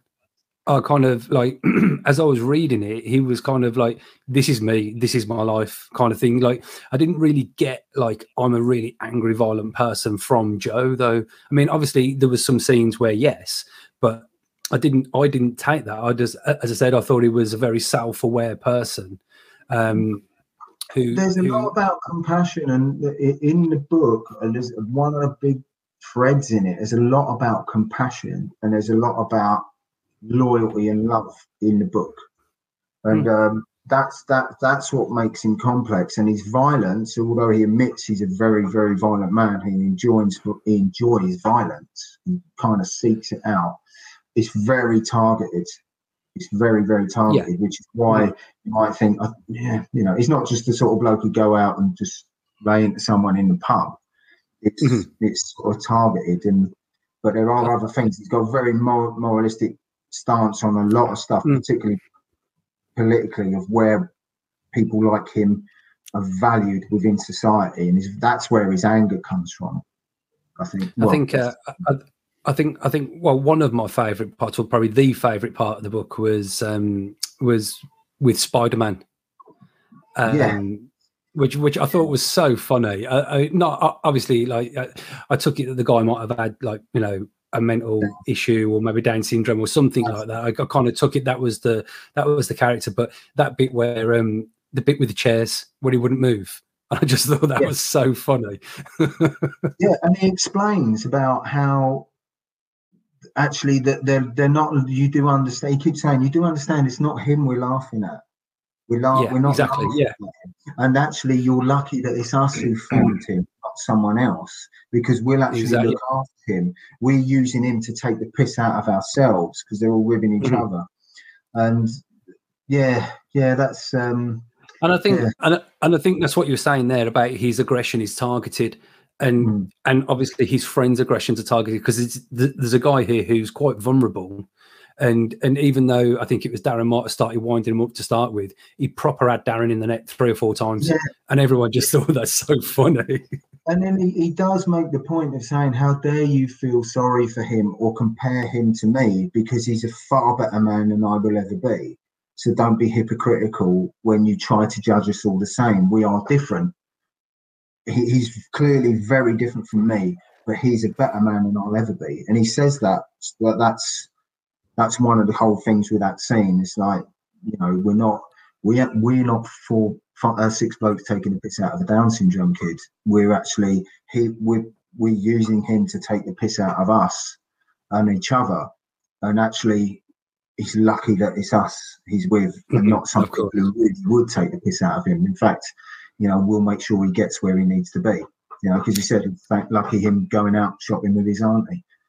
That's a clever piece of writing on your part, then, because that could be that could have easily have been done wrong and not come across that way, if you know what I mean. So the fact that you can read it and you can get that's clever writing. Whereas if I tried to do that, it would be me taking the piss out of someone with Down syndrome. Well, it's very kind of you to say.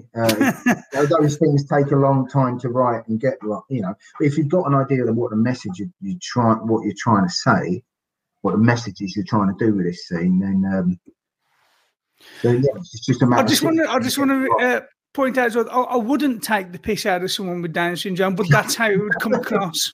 How many disclaimers are we having in this podcast, Eddy? Eddy, do I feel that there's a sequel to Naughty Boy somewhere in the works, or? Well, it's funny. Some people, a lot of people have said that they want more from that character or some of the other characters. My next prequel, maybe. I want to write now. I want to write something which is full of humour. Is the next thing I want to write, because as much as I love performing this, it's fantastic to do live. Fucking brilliant to do live. I mean, you probably should, as a comedian, really do at least one thing, shouldn't you, that's got humour. Yeah. So the next play I'm writing, I know what it's going to be about. I've just got to get my arse in gear and write it. There's going to be much more humorous, but again, it's really going to have.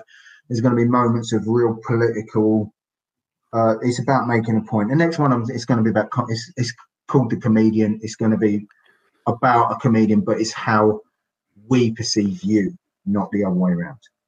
Interesting. Very interesting indeed. Ask, what do you think we think of you? And so it's coming from that perception. So there'll be a lot of social comment in there, particularly now. I don't know if you've been out gigging. It's people are strange. It's the world is strange. Everyone's back in the mix now. So Eddy, where can we find Naughty Boy? Where can we find it? You can get the novella as either a Kindle download, and you can get a free Kindle off Amazon, or a paperback from Amazon. And live, I'm taking it on tour wherever I can take it. My next run of gigs are in at the Camden Fringe, 23rd to 27th of August at the Hope Theatre in Islington. I'm really looking forward to that. And then there'll just be other dates dotted around, because getting a theatre run at the moment is quite tough, because theatres are just all over the shop. Yeah. Of course, but it's something. But it's something to have. I think the good thing about creating something, you've got it in the pocket. You know what I mean? It's not gonna. You know, there's no time limit on that. So you've got until forever. Richie, before we wrap up, have you got any final words? No, just follow us everywhere. We're on Facebook, we're on Twitter. You can follow us on anywhere. Most places you can find a podcast, but mainly go to Spotify, because that's what everybody does, or Apple Podcasts, or Google Podcasts, adapted to screen podcast. So, yeah, that's pretty much it. And, Eddy, where can we find your latest information? On my website, it's all on there, www.eddybrimson.com. And I'm on, Eddy Brimson Facebook, Eddy Brimson YouTube. And you see some clips from the play. If you want, they're up on YouTube as well. And on the website. I've seen a few of those. Yeah, I've seen a few of those. They're pretty cool. Well, I think that's everything. Then have we covered everything? Have we missed anything out? That's the main thing. I don't think so. Good. We usually talk about the soundtrack of the film, but there's not really anything to say about the soundtrack of the film, because it was like an American horror film soundtrack. Normally, Eddy, normally what we do, we pick like a soundtrack for the film. So whether it's like a band or whatever, but it's quite funny because you picked a soundtrack for Naughty Boy. And that's what made me laugh. When I read it, I was like, he's picked a soundtrack for his book. That's exactly what we do. What was the soundtrack you picked for Naughty Boy? It's a band called Newtown Aces, which a punk band. And then it's a new band, they're a punk band, but they're very political. But the lyrics in that really do mirror the writing in the book and what's in the play. Brilliant. Richie's got a very successful other podcast called You Haven't Heard This Music podcast, where he plays and showcases new music. Yeah. Well, Newtown Aces, absolutely superb. If you like music which actually says something, which has got a political message to it, it's fantastic. Absolutely brilliant. Check that out. I thought maybe like a soundtrack from The Who might have fitted quite well with ID. You know, a bit rocky, maybe a little bit more angry than the other rock that was knocking about, if you know what I mean. I thought that would have suited quite well. What about you, Richie? Yeah, that type of thing. I think the Sex Pistols would have been too punk for that film, maybe. I think so. But yeah, that kind of not. Anger, not too. I don't know. Not the fucking soundtrack it had. It sounded like something from Friday the 13th, in parts.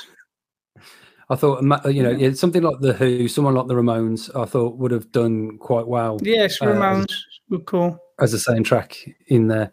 Well, Eddy, thank you very much for joining us. It's been a pleasure. Nice to see you again. It's been about 5 years, but nice to see you again. And likewise, mate. Thank you very much for having me on. Yeah, and until next time, nobody likes us. No one likes us. We don't care. No one likes us. No one likes us.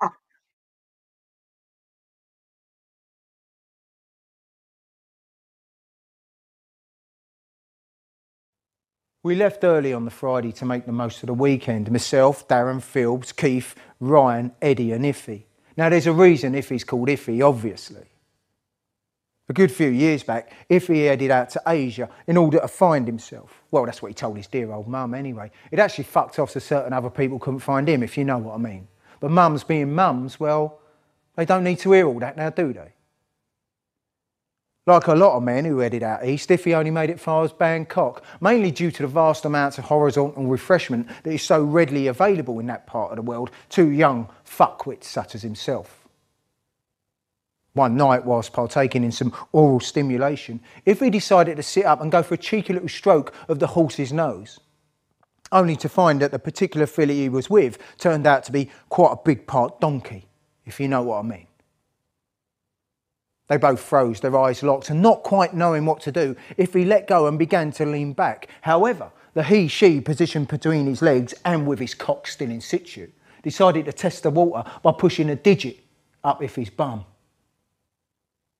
No, not most people. Iffy can't resist a bargain, and having paid in advance, well, best blowjob he's ever had, apparently.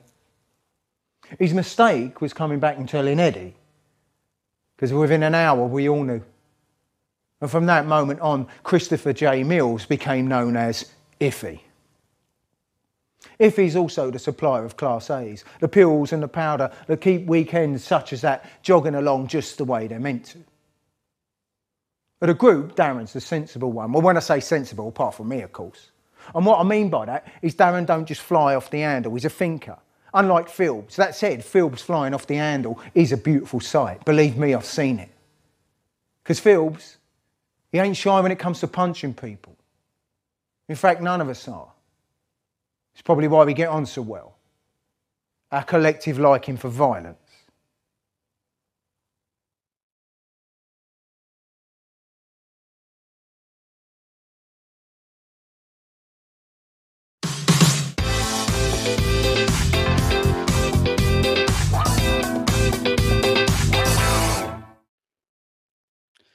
Hello and welcome to the Adapted to Screen podcast, a podcast where we take a book and its on-screen counterpart or maybe a theatre counterpart, whatever's been adapted, and we compare them, we talk about them, we break them apart, and we have a bit of banter in the process also.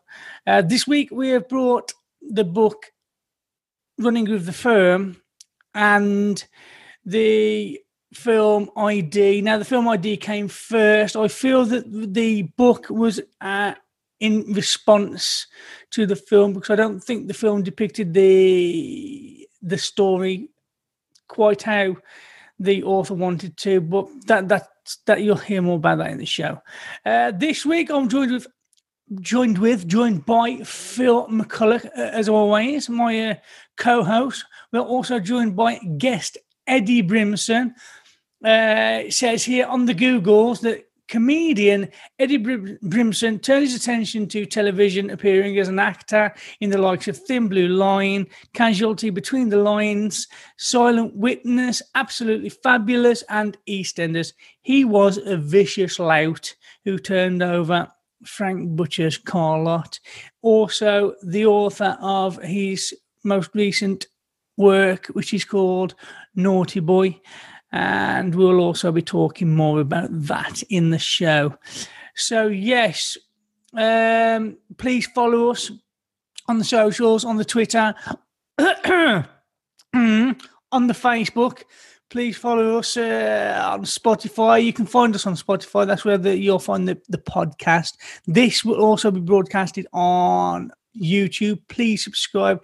Please give us a like. Please give us a comment on YouTube, because it helps the algorithms and all that, and helps us get the podcast out there. So, yeah, if you like it, please do that. But without no more further dilly-dallying, this is our chat about ID / Running with the Firm.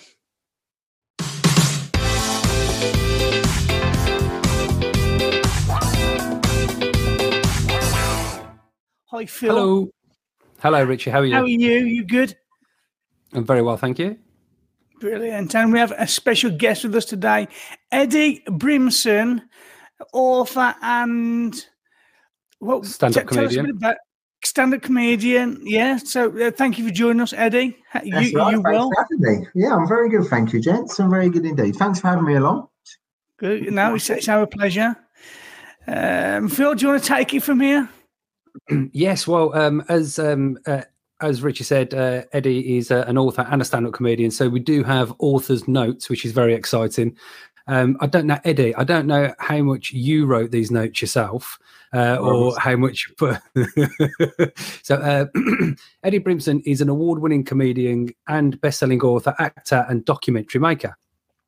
Eddy became a professional comedian in 2000, quickly establishing himself as one of the most sought-after headliners acts on the UK circuit. Travelled all over the world and done solo shows in New Zealand, Australia, the Alps, that's very interesting, and, of course, the Edinburgh Festival. Previously, Eddy has penned 6 best-selling sports books based around football fan culture, 4 co-written alongside 2 solo titles. He's also previously written one novel, the critically acclaimed, easy for me to say, Hooligan. And this is my favourite bit about about Eddy. His books have been translated into both Russian and Italian, with worldwide sales today exceeding 700,000. That would put any author to shame, I think, there, Eddy. Yeah, quite happy with them. It sounds a lot, but it doesn't necessarily equate into a lot of money, because once you go to Russia and they give you £1,000 to publish your books, you never hear anything about it again, ever. So that's a shame. Yeah. But it's one of them things that happens, isn't it? You know, so that's good. Yeah. That's good. Well, I bet you got a bit of a jolly over in Russia, though. I've not been. My brother spends a lot of time out there, because we kind of went our separate ways, which is why I went to get in stand-up, and then I started to write books on my own. But he spends a lot of time out there. He's a bit of a face out there. But yeah, we've gone our separate ways as far as that's concerned. Cool. I say, because I think you wrote 4, but the 4 co-written was with your brother. I think it was a series of books. What was the series called? The first book we wrote in the build-up to Euro 96, which was because football was changing dramatically. Sky was coming in, and the way that Sky were packaging football, we felt, was very different to the reality of people who were going actually week in, week out, and the way you were treated, and the darker side of football, because I understand all that.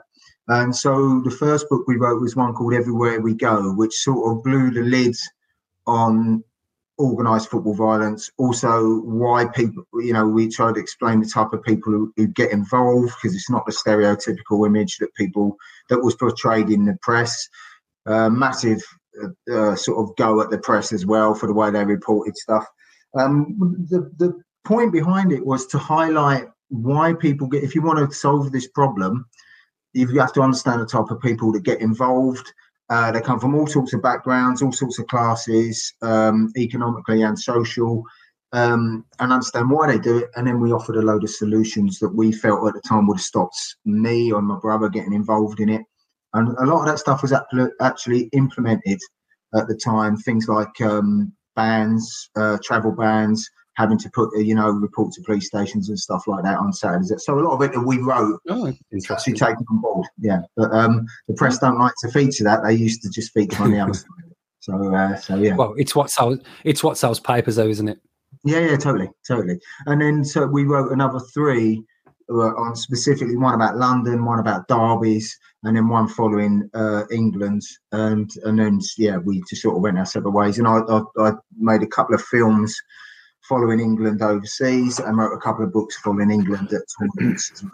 So which were great, which were diaries, which were brilliant. Following England away is fantastic. So yeah, I'll have to get you on to talk about that another time then.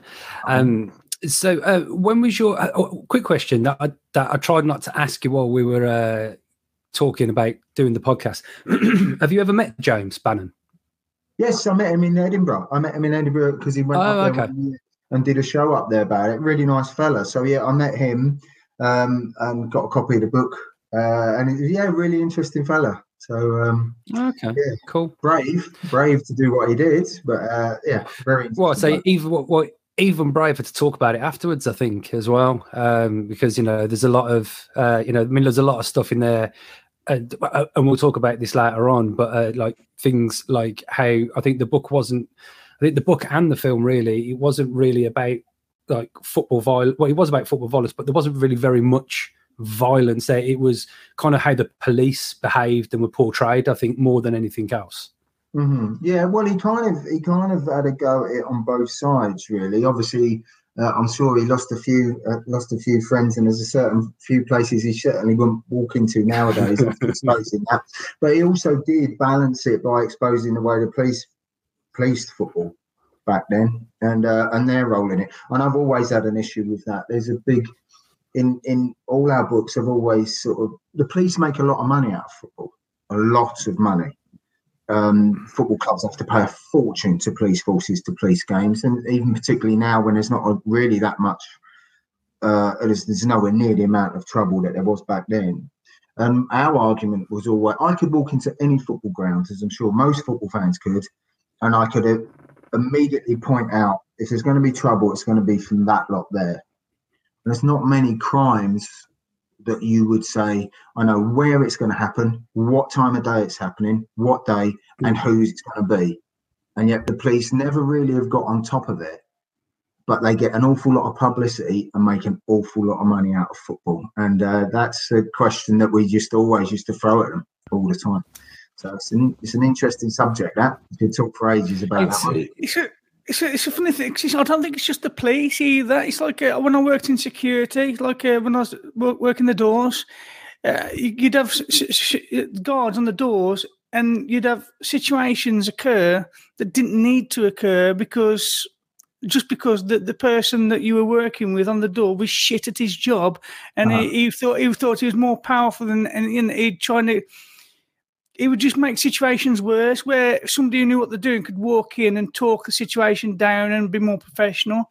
And I think but listening to the story about the police, that seemed like the same thing. They were just that they thought they had this authority, and they just wanted to push it and use it a lot of the time.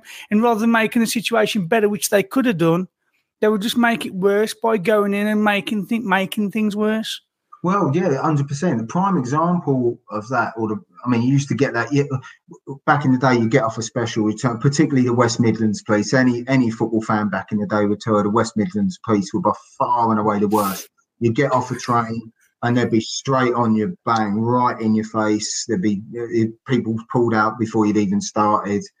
And that just would rile people up. But the best example I can give is during the Euros in 2000, which was split between Holland and Belgium. There were no problems in Belgium, in Holland whatsoever, because the police, the way they policed it, they were there in a massive presence, but they just let everybody have a drink. It's Holland, people were smoking, doing what they do. Second, we got over into Belgium. They were right in your face, and that was the one where from Charleroi they deported like 280 people, just rounded them up, leaving people's wives in hotels that didn't know where they were. And the policing, the way things are policed, there's a massive sort of it impacts on the people that they're policing. You know, so if people are in your face giving you the biggie, after a while you start pushing back, really. Yeah, so Eddy, when was the first time you? I mean, first question is: have you read Running with the Firm? Yes. Yeah. Excellent stuff.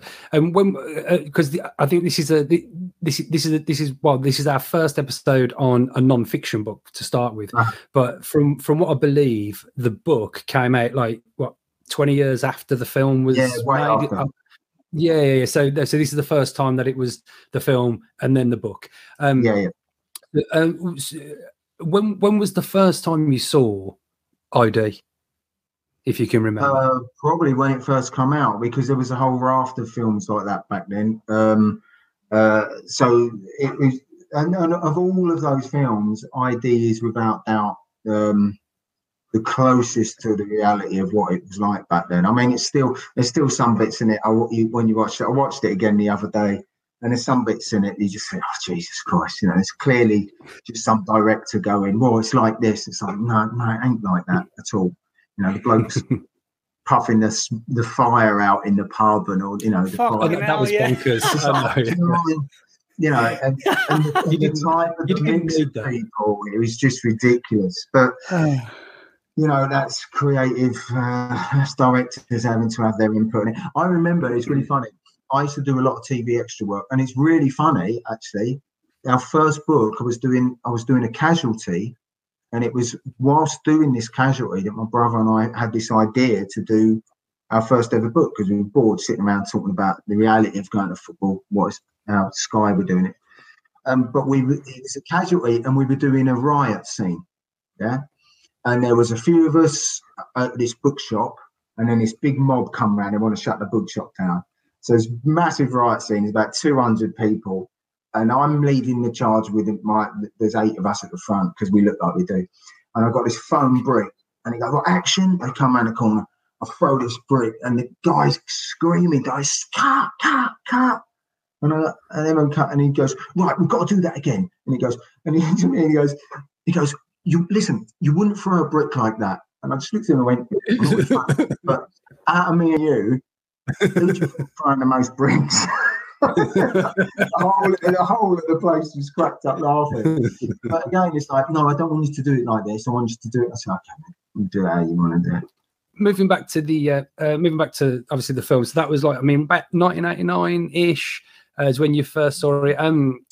When were you up to what you were up to with, or how different was it for you, Eddy? Were you with a big group of people, or was it just you and a couple of other people? When a maximum, we had about 50 of us, because you know, obviously, I support a small town team, so it was different. But the scenes they've got of coming off of being on the train and being pulling up in a different town, and that they got that quite well. But that was all. That's the best it's ever done. That's where all the other films in this genre have really failed, when they've tried to do the fight scenes and the tooled up stuff. That just wasn't like that back then at all. You know, not people carrying big bits of metal and like what do you call them? You know, things you apply metal open with. So all that sort of stuff, that was all different. But the way it was kind of policed, and the police not giving you a toss and basically telling you to F off back home and don't come here. And if you want to come here, then don't be surprised if you get beaten up, you know. So that sort of side of it was quite spot on, I suppose. Yeah. Okay, interesting. I think from what I can tell, it varied from police force to police force as well. It wouldn't. Yeah. Some were a lot worse than others. Yeah, yeah. If you go to Newcastle, there was always this thing. If you're going to play Newcastle, it'd be police in Sunderland, so they were always all quite all right with you. And if you went to Sunderland, it was the police in Newcastle, so they'd be all right. The coppers in the ground at Liverpool were fine. Outside of the ground, they were terrible. But inside the ground they were fine. But by far and away the worst lot were the West Midlands always, and any footballer fan will tell you the same thing. Terrible, absolute, disastrous. Well, to say I always presumed that like football violence or groups of people who were determined to have fights with other teams was always organised, and we'll meet you here, we'll meet you there, we'll do it away from the police. And I think in ID there was only maybe or in the book should I say there was only a couple of times where they'd physically arranged to meet another team, and it was more the fights that happened. ID's kind of pre all that. It's pre mobile phones, and it's pre the dance culture thing. It was later on. It was once it moved out of grounds because CCTV. The seating after Hillsborough and all that, when it all changed, because a lot of it used to, back in the day, late 70s, 80s, it was virtually all in the ground. And it was after all that happened that it moved away. And then the mobile phones come in, job culture took over for a lot of people. And then that's when it started to become organised. So that's all. ID was just kind of before all that, really. Which is why it's quite random. It seemed to be either, for instance, they was walking to the ground and happened upon a group of people, or at the train station, where I suppose the home fans would kind of know when those football day specials were coming in, and would the police would walk you, and so there was all that. But back in the day, most of it was in the ground. Back in late 70s, it had happened. You'd go into their end, or they'd come into your end. So it was all about taking places over. So, I always wondered, because it's basically an adult version of when you're at school and you meet up with the enemy school for a fight, and you meet up in the most random place. I mean, it does happen with the football violence. Or they'd meet up in the most random fucking place. And when you get there, you don't. Well, when at school, it wouldn't always end up in a fight. It would just end up shouting and bawling, whatever. But I always wondered, so how did we get here? Somebody had to have a chat with the other side and sit down and say, well, "Where are we going to?" There must have been a conversation. We'll meet here.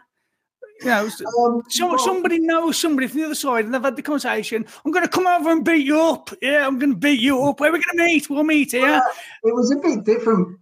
It was a bit different back in the late 70s and 80s, because you'd travel, you wouldn't wear any colours, and the thing to do back then was to go in, if you was at an away game, you'd go in small numbers into the home end, and then there'll come a point when you just let everybody know you were there, and then it'll kick off. Yeah. So that's how, that's what would be back then, and 9 times out of 10 it didn't quite work out. It was always weird to me, because I always thought that obviously there must have been two people that knew each other, and they'd phone, "Oh, Dave, yeah, I'm all right. Yeah, good. Yeah. We're going to have a smash up the weekend, bust each other up. Yeah, we'll meet here." That used to happen later on, but that was postal me, and that did happen. People would ring each other up and they go, "We're coming up. We'll meet you here. Where's your boozer? Da, da, da. We'll be coming." And that's the level it did get to for a lot of the big, bigger firms. Madly, absolutely. I mean, there's no justification to it, isn't it? You can't justify it.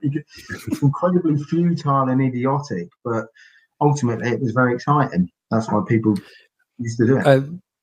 Before we move on to talk about the differences in the book and the film, when Richie mentioned then about the school fights, Eddie, your friend of mine, Hal Cruttendon, always used to tell me this story of the school that he used to go to. He used to go to school, Richie, just for your information, with George Osborne. So that's the kind of school that he used to go to. And their local rival school, who always used to beat him up, had Hugh Grant in the same year. So imagine the school fights, and you're getting beaten up by Hugh Grant. He must have been like the worst. No one's getting beaten up by Hugh Grant. Each other with gloves. Hugh Grant didn't even hear about those fights. He never turned up. It's not the first, but nevertheless, I need it for later. Yeah. So I mean, one of the reading the book. Eddie, you know the person who gave me the book. He brought Adam Green, formerly of Hilarious Comedy. He brought me the book for Christmas a couple of years ago, and I'd read it. And I think they got lots of things in the book were really accurate to the film, and I think it's even more interesting because the film come out first. Especially as the. In the book, it was Chris. I'm not sure what the sergeant's name was in the film, but the way he was described, it was like to a T. They'd gone out and got like the actors, and like you could see them in the book as those people in the film, if you know what I mean. They really got that, I think, spot on. I also think they got his kind of. I always saw Chris. We'll call him Chris because that's what his name is in the book. As a proper little job's worth, and it's just like who looked at him and thought, I know. He'll be great as a football hooligan. Well, but that's the thing. I know in the film everyone looks like stereotypical, but the reality is that they weren't. They come from all walks of life, and I've seen plenty of blokes who look like him, and they're usually the ones who are the proper loons. You know, they look like they're not. He's not going to. But they're the ones who go right. If that bloke's here, he knows what he's doing, and he ain't going to bottle it. You know, so they're the ones that used to be the scary ones. The ones, yeah. So it did feel to me that it was good casting, actually. Maybe because I came into the film too late. I only saw it last night for the first time. But to me, the book felt real to me. I could. It felt real. The film, especially the main character, felt overacted. I didn't feel it was. It didn't feel real.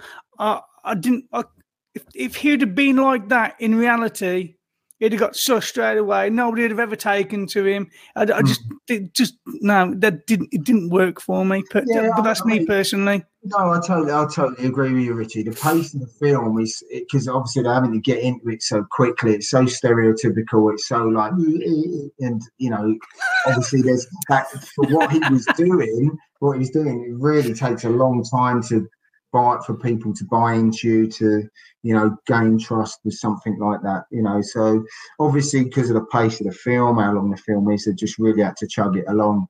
And you look at it now, and it's an incredibly I mean, it's the best of the genre, I think, but you look at it and it really is dated. It's a very, very dated, and you know, you can't blame the actors for the acting, but it's a very badly directed. So, do you not like Green Street? No, I'm not a fan of Green Street. That was written by my brother. He's not a fan really of how it ended up. But again, the casting was wrong. The fight scenes are wrong. People love Green Street. It's massive, but I think it's an awful film. I think it's fair enough. Yeah. I think if you look at the films, like I mean, I think we could probably name three off the top of my head, where like Scum, The Firm, and ID. They were kind of BBC style British made films, probably on a small budget. But what I would say is, the actors in them, they were all good actors. There were a lot of good actors in all of those films. Those films launched so many good. Scum's a great film. A really, really good film. Scum.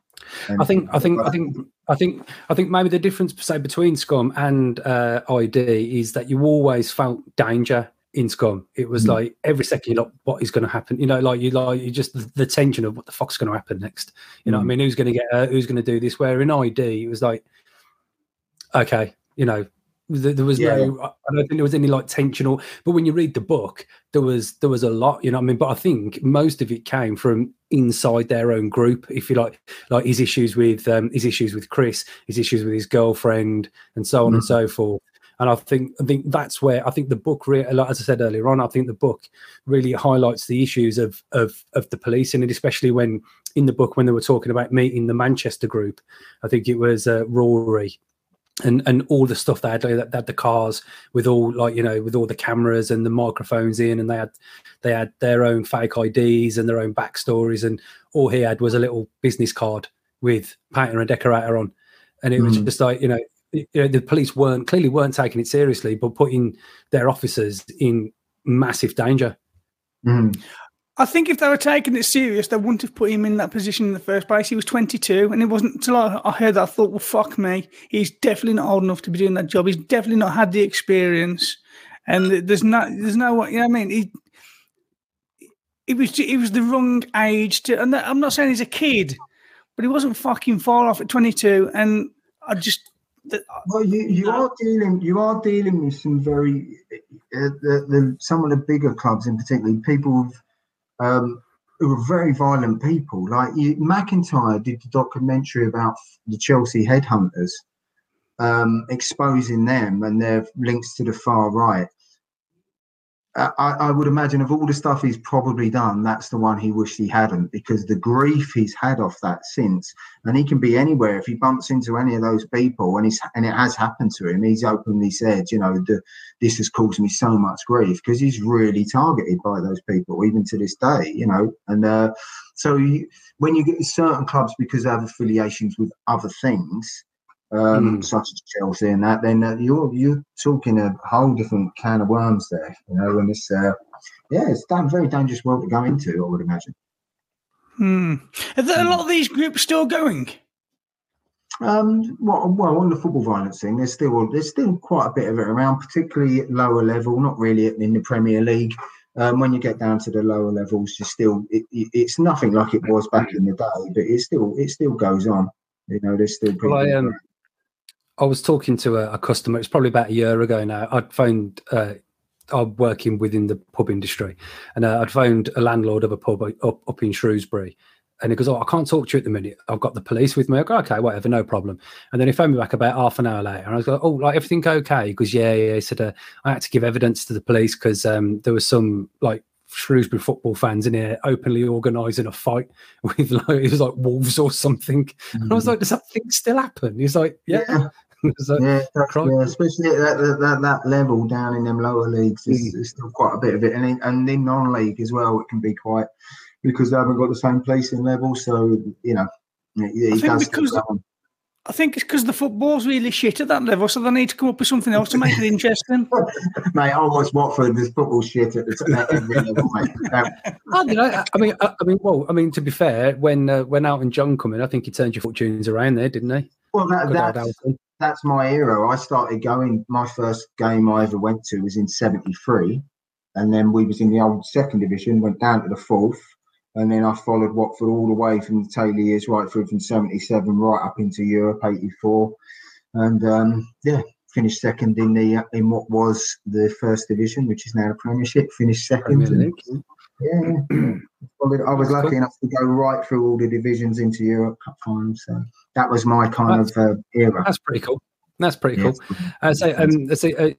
Segueing back into the film and the book. I think one of the biggest differences, as I noticed in the film, is that the four police officers were always together, whereas in the book it was him and Chris, and then Jerry and Charlie did their own thing with what they called the targets. They were, you know, a different area, whereas in the film those four were always together.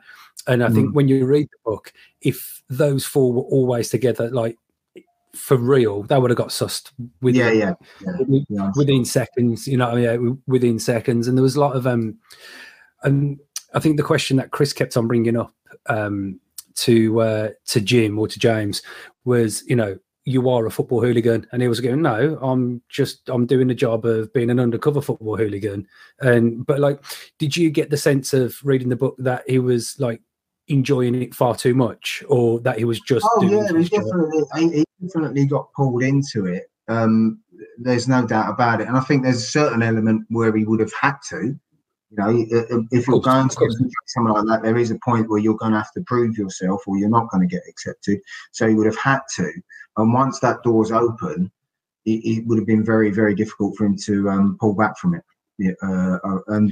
And I think, you know, there is a buzz about that kind of thing. And if you're in the moment and you've got no choice, or it's like, well, it's going to make your life easier to play, continue to play this game, I'm sure there are probably moments that you've got quite a buzz off it, I would imagine. I mean, there was. I'm gone. Sorry, Trey.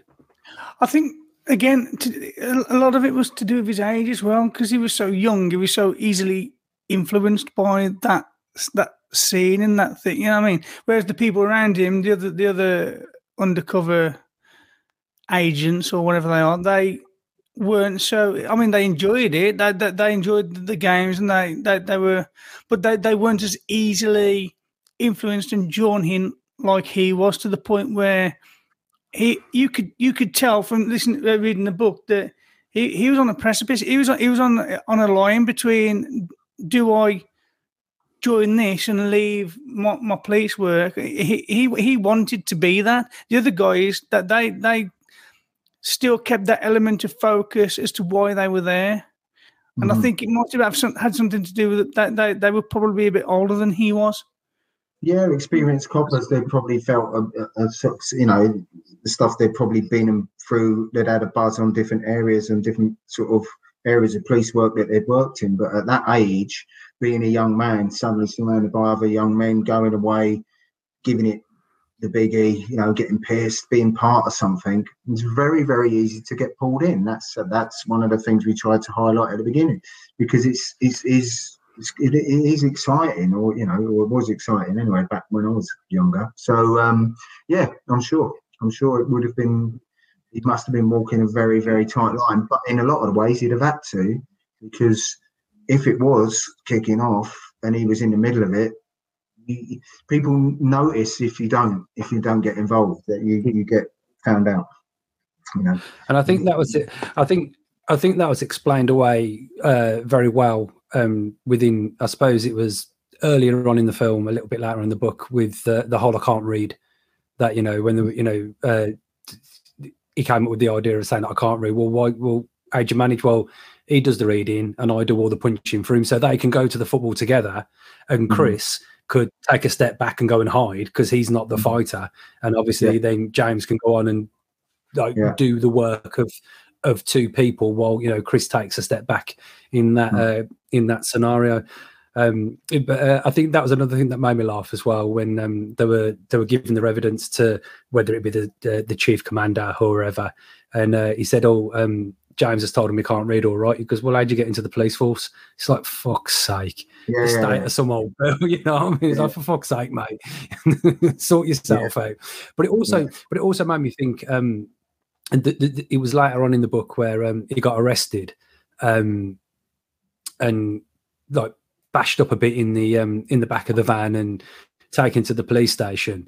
And when he was being put in front of the sergeant, said, we stopped him and he tried to hit me, and then he swore and he lashed out. And it's like, the police are just making up what they wanted to make up as they went along. And I think, like, add to, say, for instance, the attitude to race as an example as well, didn't really put the police in a good light at that point. But you can see, well, if we don't like non-whites and we don't like football hooligans, we're just going to treat them exactly the same, and we're going to say what we want, and we're going to trump up any charges that we feel like.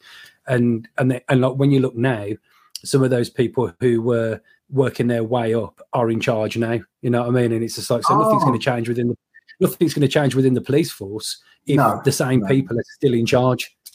Don't get me started on the police, mate. I can go on all day away from football with other things that are well documented about my past, about my political involvement, stuff that the police do. Oh yes, you know what? All sorts of. I didn't even get, I left it at the 700,000 copies sold. I didn't even get to the best bit, which I had to talk to you about. Where is it on here? Here we go. Eddy is a keen animal lover and played a lead part in the national anti-hunting campaign, for whom he held the joint position of press officer for a brief spell. This led to him being under surveillance by MI5 and his subsequent arrest at gunpoint on suspicion of terrorism. Right, Eddy, talk us through your surveillance by MI5, fuck's sake. Well, like James Bond sitting outside your house. Like an episode of Spooks. But no, seriously, it was back in, this was all back in 93. There was a lot of stuff going on. I was very politically active. My particular thing was the animal rights movement, particularly fox hunting. And yeah, we come under surveillance by MI5, and then I got arrested at gunpoint. They came through the front door at 6 in the morning, arrested me and my girlfriend on suspicion of planting 2 explosive packages in Windsor. And the second they came through the door, they then, I didn't do it, right? And then I was in the car, but I was in a car going to Windsor with a copper each side of me, and they were telling me every detail about my life, my friends, my family, phone calls I'd had with people. I'm sitting there listening to this, thinking, and obviously not saying anything. And then all of a sudden, it realised all them people I thought I recognised that I kept saying, "I'm sure I know that bloke. I'm sure I know that fella." These are the people who had me under surveillance for six months, and it carried on afterwards. And I could go on for ages, but yeah, of course, they continually arrested me because those charges they. It's a long story. They'd obviously been told to come through the door before they had the right evidence. Or had this been monitored? Should I have my VPN on? But they then kept arresting me, and and I got taken to. I ended up in Bow Street Magistrates on a very serious charge, and the evidence that the police gave. And the description of me, I couldn't have described me as well as 3 coppers described me. And then they made up this whole story, and then amazingly produced some evidence which proved that I wasn't even there.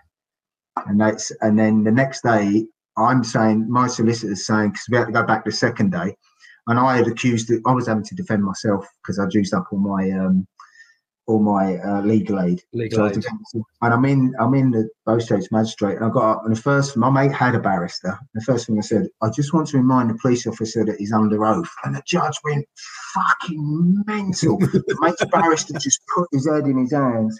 He's like, how dare you come into my court?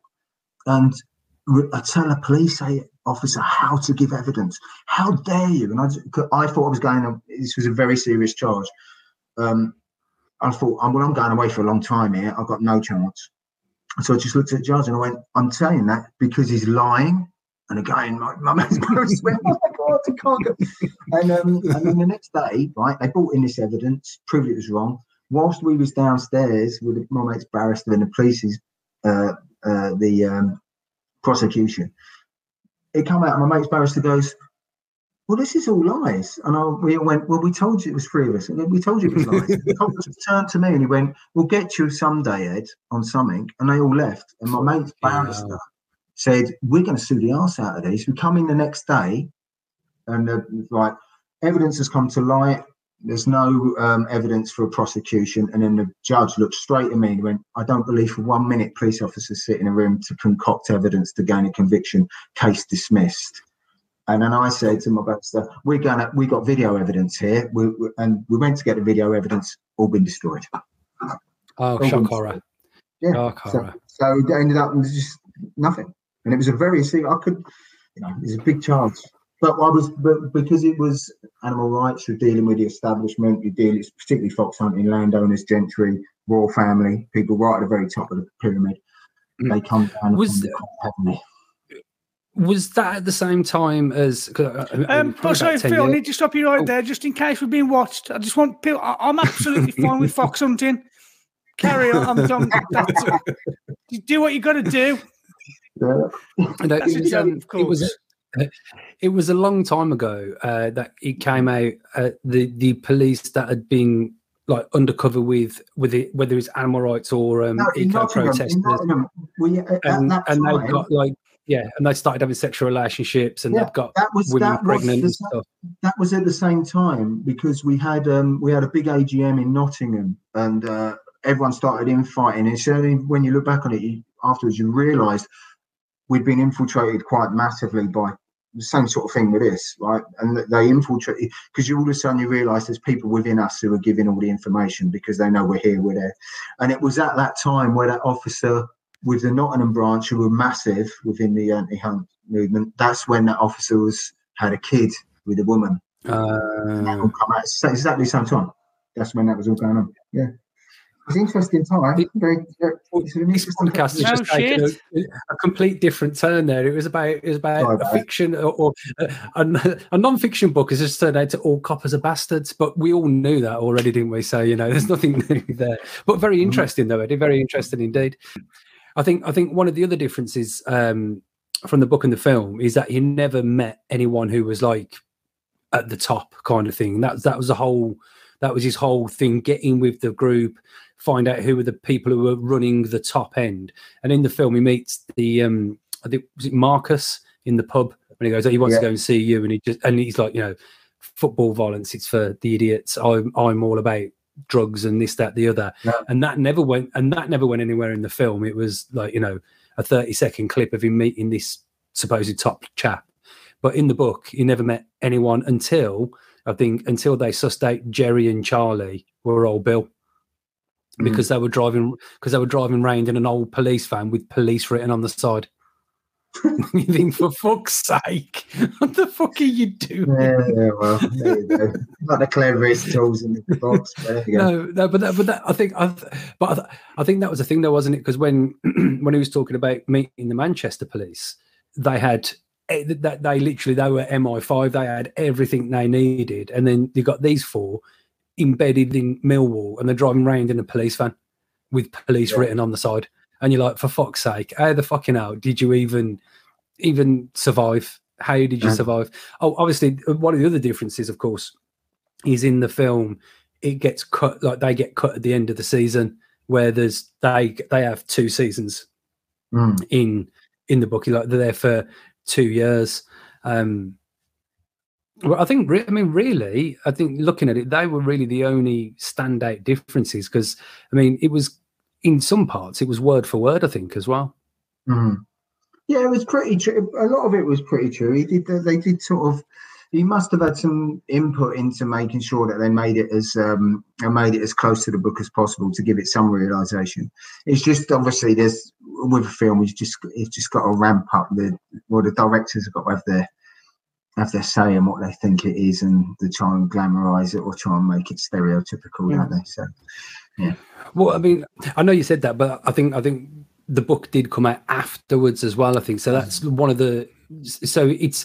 I don't know whether like.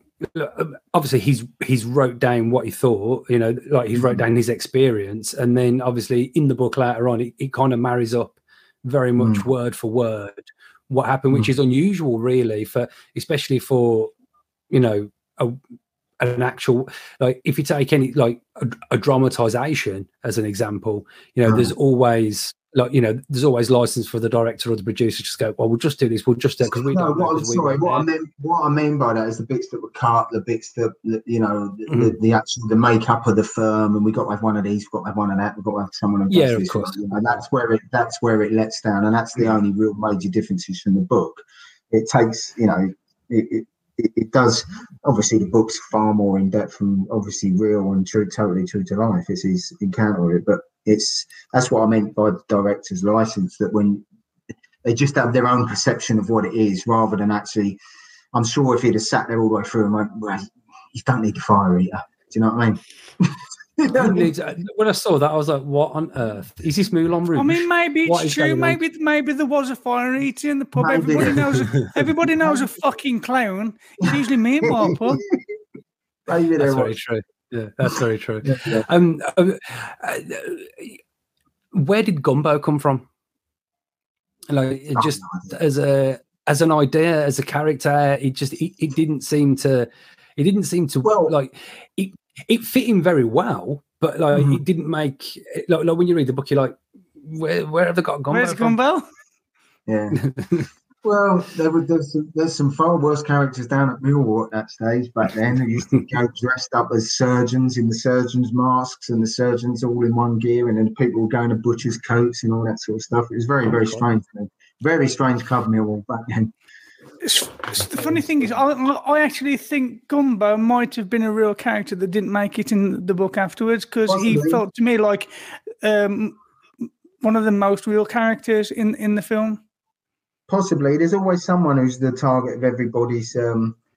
belong, who's the target of everybody's sort of ribbing, but they'll always look after it because it's part of it. But there's always one, and you do get some weird people to follow football. There's no doubt about that. I think Lee Ross done a really good job actually as Gumbo, because he reprised the role as well, didn't he? In ID2, if you've ever saw ID2 before. No, I think I watched. Yeah, well, no, yeah, but like 30 years later, I watched about 25 minutes and I was like, oh, I can't. Have you ever seen Green Street? Yeah. Well, we were just talking about it before you joined. Yeah, I saw Green Street. Green Street 2 has to be the worst film that I've ever seen in my life. It's just incredibly bad. I have seen Green Street. I've seen Green Street 2 once, and yeah, I wouldn't watch it again. I know they did a third one with Scott Adkins, and as much as I love Scott Adkins, I think he's brilliant. I'm not watching that film because I don't want to watch him in a really bad film. It's funny, I haven't seen Green Street 3. I didn't know they'd done a third. There's a third. Yeah, I think. Yeah, so I think the premise is Scott Adkins is like a former top boy, done well for himself, and then he finds out his brother was like killed in a hooligan fight or whatever. I'm not quite sure, and then he comes back to sort out whatever. Right. But I'm just like, no, I think. I mean, what did you think? What we're talking about football violence films. What did you think of The Football Factory? Again, parts of it are really good. It's not a bad film, but there's just some scenes in there you just think, oh, why did you put that in? The scene where they're watching their kids play football, staring at each other across. It's just like, yeah, why did you do that? Why did you do that? Well, yeah. I think it's just things like that it just let a film, for me, that's just lets a film down. But it's a good film because it's not just about that. It's a bit more in depth about the drug taking and how you get pulled in and all that sort of stuff. So it's a better film, I think, Football Factory. Well, I suppose that's what you were. I suppose that's what you were saying earlier on about the differences for say pre-mobile phones and crowd violence in the stand to mobile phones being able to meet up and the generation gap of football violence, I suppose. Mm. Yeah. It sort of brought it all up to date, without a doubt. So it covered all that aspect of how organised it was back then. But again, the thing again that lets it down is the fight scenes and all that. You don't have to have thousands of people to have a realistic fight scene about football. You can do it with very few people and make it very, very graphic and real. Because a lot of the time that's what it's actually like. You turn the corner. When there's like 15 of you and you just happen to turn a corner and walk into 15 other blokes, and it's like, oh God, here we go. This ain't going to be good. And when you walk into it, it's very easy with clubs like West Ham and Millwall and Chelsea. You've got thousands of people, but it's when you go at someone like Orient and there's 10 of them, but there's 10 blokes who really, really want to have a fight. Rather than 1,000 people, where probably a handful of them, 50 of them one fight out of 1,000 because most of them are hangers on, so it's very different. So you can make it, but the fight scenes are integral to these movies and they don't really ever sort of nail it, in my opinion. Mm. It's always the main point. They had some actual scenes, didn't they, in the film? You could tell it was actual footage from actual CCTV from back in the day. In ID? I think, or maybe it was John Matthews. There were a couple of good long shots of crowds sort of surging and all that, but yeah, and they did the crowd scenes pretty well in ID, which is because they did have big numbers to do all the singing and all that sort of stuff, so they were quite good. But the fight scenes were pretty pony, but they're probably the best ones of all of them. It was the surveillance footage that they used in the in the police station. I think might have been near the start, and you could see some of the fights that actually happened. That wasn't. No.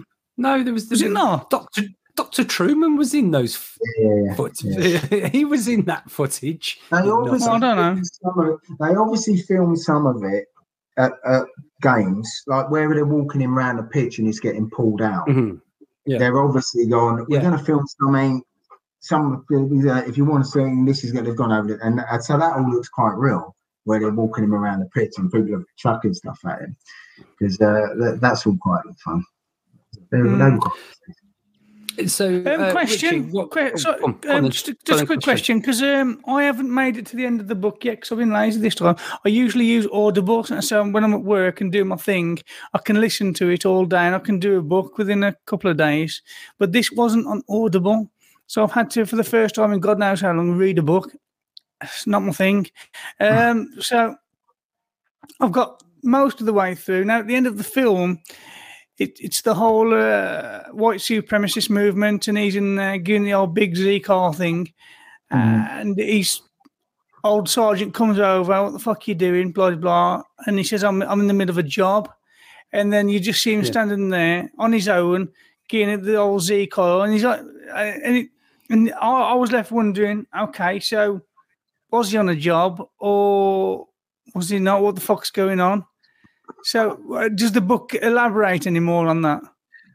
That doesn't happen. No, that's just an add-on at the end of the book. That's just the way to end the film. Yeah, didn't end it very well. It left me with questions that didn't need asking because it probably didn't happen. Yeah, and it also takes away quite a bit from the actual book because it's like that just didn't happen. You know, so that takes away some. That's also painting the author in a really bad fucking light as well. Totally. So it's a real. That's the biggest bollock dropped away from the book and between the book and the film. Yeah. Wow. I think there's a couple of things you can take from that. Obviously, the book wasn't out first; it was the film done first. So I suppose. But even so, he had to put his seal of approval on that, and to have him. Not necessarily. He might not have had that much. Once you've sold it, he's got the rights. They can do all sorts. I mean, I know that happened quite a bit with Green Street. That once the story you've necessarily put in front, or they buy the rights off you, can change dramatically once the director gets on. Yeah. I'd have been pissed. I'd have been so fucking angry.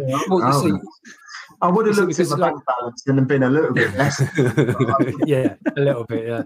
Because I think if you like Richard had maybe read the book before you watch the film, in the book he clearly would need at least a year off of doing nothing to get his head back to, because 20 pints a day and 6 full Englishes a day for 2 years was not, plus beating people up was not really like a lifestyle that you could carry on.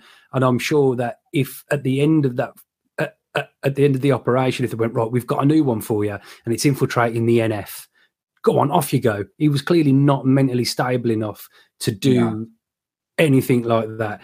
So, well, you could argue that he was just in the right frame of mind to do it. Exactly. But I mean, I suppose for the film, they needed an end, and the end because the end of the book was he had a meeting with again, I think it was Rory from the Manchester depot.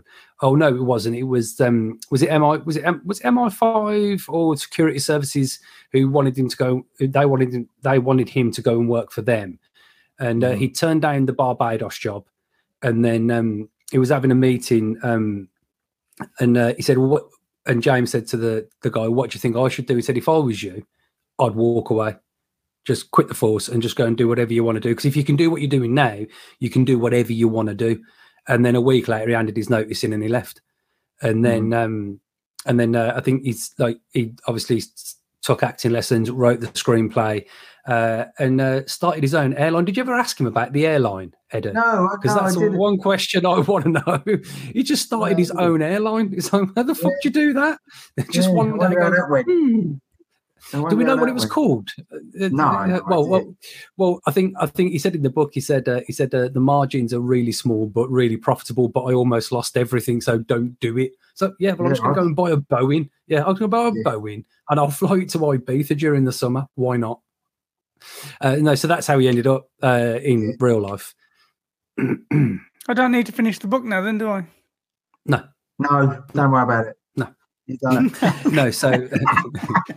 Oh, he did say that he never spoke to. Well, he only ever spoke to Chris once after that, and that was at the lady's funeral who was looking after their office.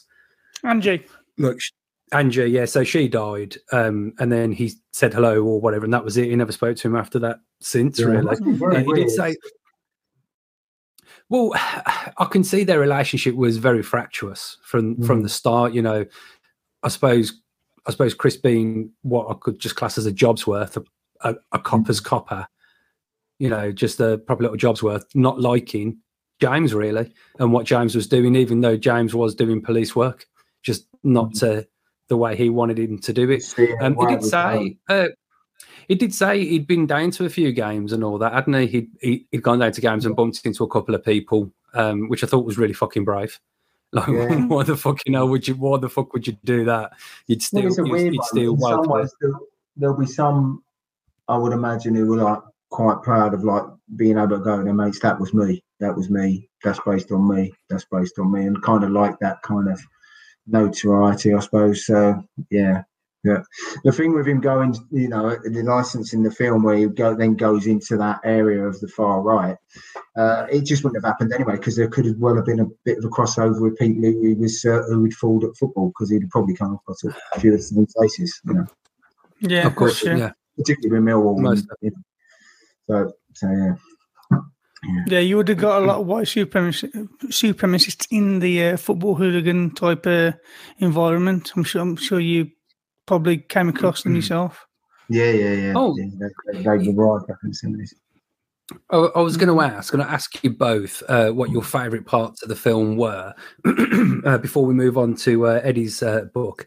But there's one scene that I've just remembered that I can remember watching back then, like back in the day on VHS, that wasn't in the Amazon Prime movie or the new movie. It's when he sits in his house with a bowl of cornflakes and throws a load of cocaine over it. And I've been there. We've all done it. Yeah, I watched that. I watched it again a couple of days ago, and that scene was in it. No, oh, was it? Yeah. That scene was in it. I just must not have been paying attention at the time. I remember him sitting down with a big wrap and just cocaine on the cornflakes. I watched it. It was in it last night when I watched it. I watched it at the weekend. It was in there. I think he said he wasn't. He smashed his ass out and sits down, gets it and takes the wrap out and he just pulls it. Oh, with the TV that's broken, he's sitting looking at the smashed TV. Yeah. I must have turned away for a second. I just must have done. But Richie, Richie, what was your favourite scene and what was your kind of takeaway scene from the film? Oh, I like the scene where he's fucking his missus up the wall. That's my favourite scene. I knew you was going to say that. I knew it. And is that your takeaway scene as well? It was on the night. Eddie, what was your favourite part of the film? I like the bits on the train, because that brought and coming off the train and the old Bill being there pulling up, that brought back a lot of memories. But also, I think the first time he walks in the Boozer and it's full on and he gets clocked, then yeah, because that brings back a few memories. When you walk in the wrong Boozer and everyone's looking at you, just go, oh, for fuck's sake. So I just thought, when that happened, it's really made me laugh. So I've been there a few times. I think the one scene that sticks with me, and it was a little bit different in the book, but when they're, I think it must have been like a Middlesbrough or Newcastle match when they were getting pelted. With like bricks and all that, and then Gumbo gets a dart in his head and he just appears out of nowhere with his dart in his head. And I just thought, like, I mean, was that the kind of thing that would happen, Eddie? There's a really famous photograph of at Swansea, Cardiff, and the guy's got a dart hanging out of his face and being led away by a copper, but while he's walking away, beaming. Smiling, yeah. That used to be a big thing. I got downed with a coin once hit me in the eye, so I used to get all that. But golf balls with stuff stuck in them, throwing. In all seriousness, though, my favourite scene would probably be I think them. I can't remember what game it was, but they end up in the opposite team's crowd, and they're just start singing the Millwall chants and everything, and Ian, like I say, he ends up on the pitch being jagged off, and you got that scene with him like on someone's shoulder. That for me, that was my favourite part of the film. My main takeaway. Everything else quite seemed forgettable, to be honest. I think one of my laugh out loud bits was when they ended up in the pharmacy hiding, and they've all got the they've all got the hairspray, and then the bloke goes, "I think they've gone now." Doesn't say it in the film, but he does in the book. He's like, "What the fuck were we going to do with this hairspray if they did turn up?" I suppose it's one of them. You just panic, don't you? I think that was in the same like match scene segment of the film where Chris legs it and he jumps on the bus and then he gets battered by the woman with his shopping. And it turns out like Europe bumps into a couple of them. That's quite good, actually. Yeah. So all in all, and I'm sure normally this is where we ask which you preferred, whether you preferred the book or the film. Richie, what is your verdict? Do you prefer the book or the film? It's a no-brainer, and I think anybody who's done both, everybody will say the same thing. It's the book by a country mile. I might be wrong though. No, I totally agree. I think you have to understand that the film of when the film was made and how long ago it was made, and it was quite sort of a groundbreaking film on that side of things, I suppose. But yeah, I mean the books are like it's like on another planet level compared to the film. Books so much better.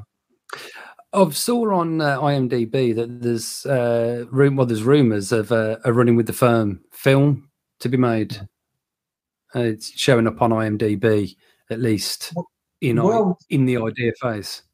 Well, those films make a lot of money. They hang around for a long time. They're constantly being played on sort of Sky channels and stuff like that. They make a lot of money, and they can be quite cheap. I need to get people like yourself, though, more people like yourself and people who've been there, seen it as consultants, so as they can make it properly, rather than it being just another one of those fucking football hooligan films which has become kind of generic now. Yeah. That is a perfect segue into our guest, Eddy Brimson. We're talking about your, we'll say book or you say novella. So can we say novella, Naughty Boy?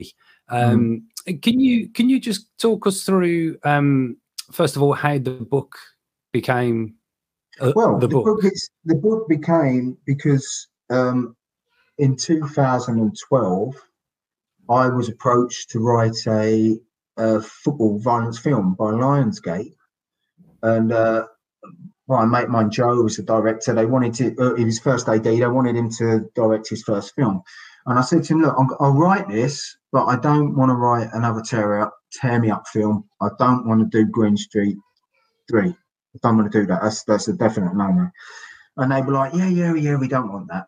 And then the first screenplay I wrote, it was much more about nature, nurture, them and us, how society molds you, and football violence or violence was the main character's thing, but it sort of manifested itself at football. But there were many reasons, very complex character.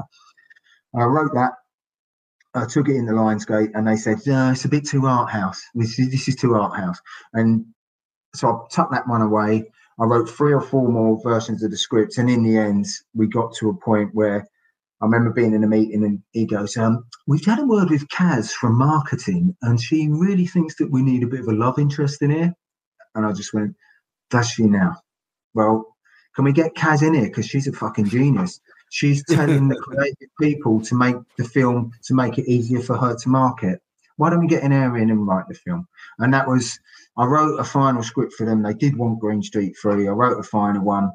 They didn't offer, we needed just over £1 million to make it. They offered us half of it, and they wanted someone else to fund the rest of it. But Lionsgate wanted main billing, and you just can't get that. And Joe pulled in so many favors with actors. We had a whole cast lined up, really good British cast, and then they asked if they could buy the script, but because I was quite a surprisingly loyal fella, I wouldn't do that because that would have cut Joe out.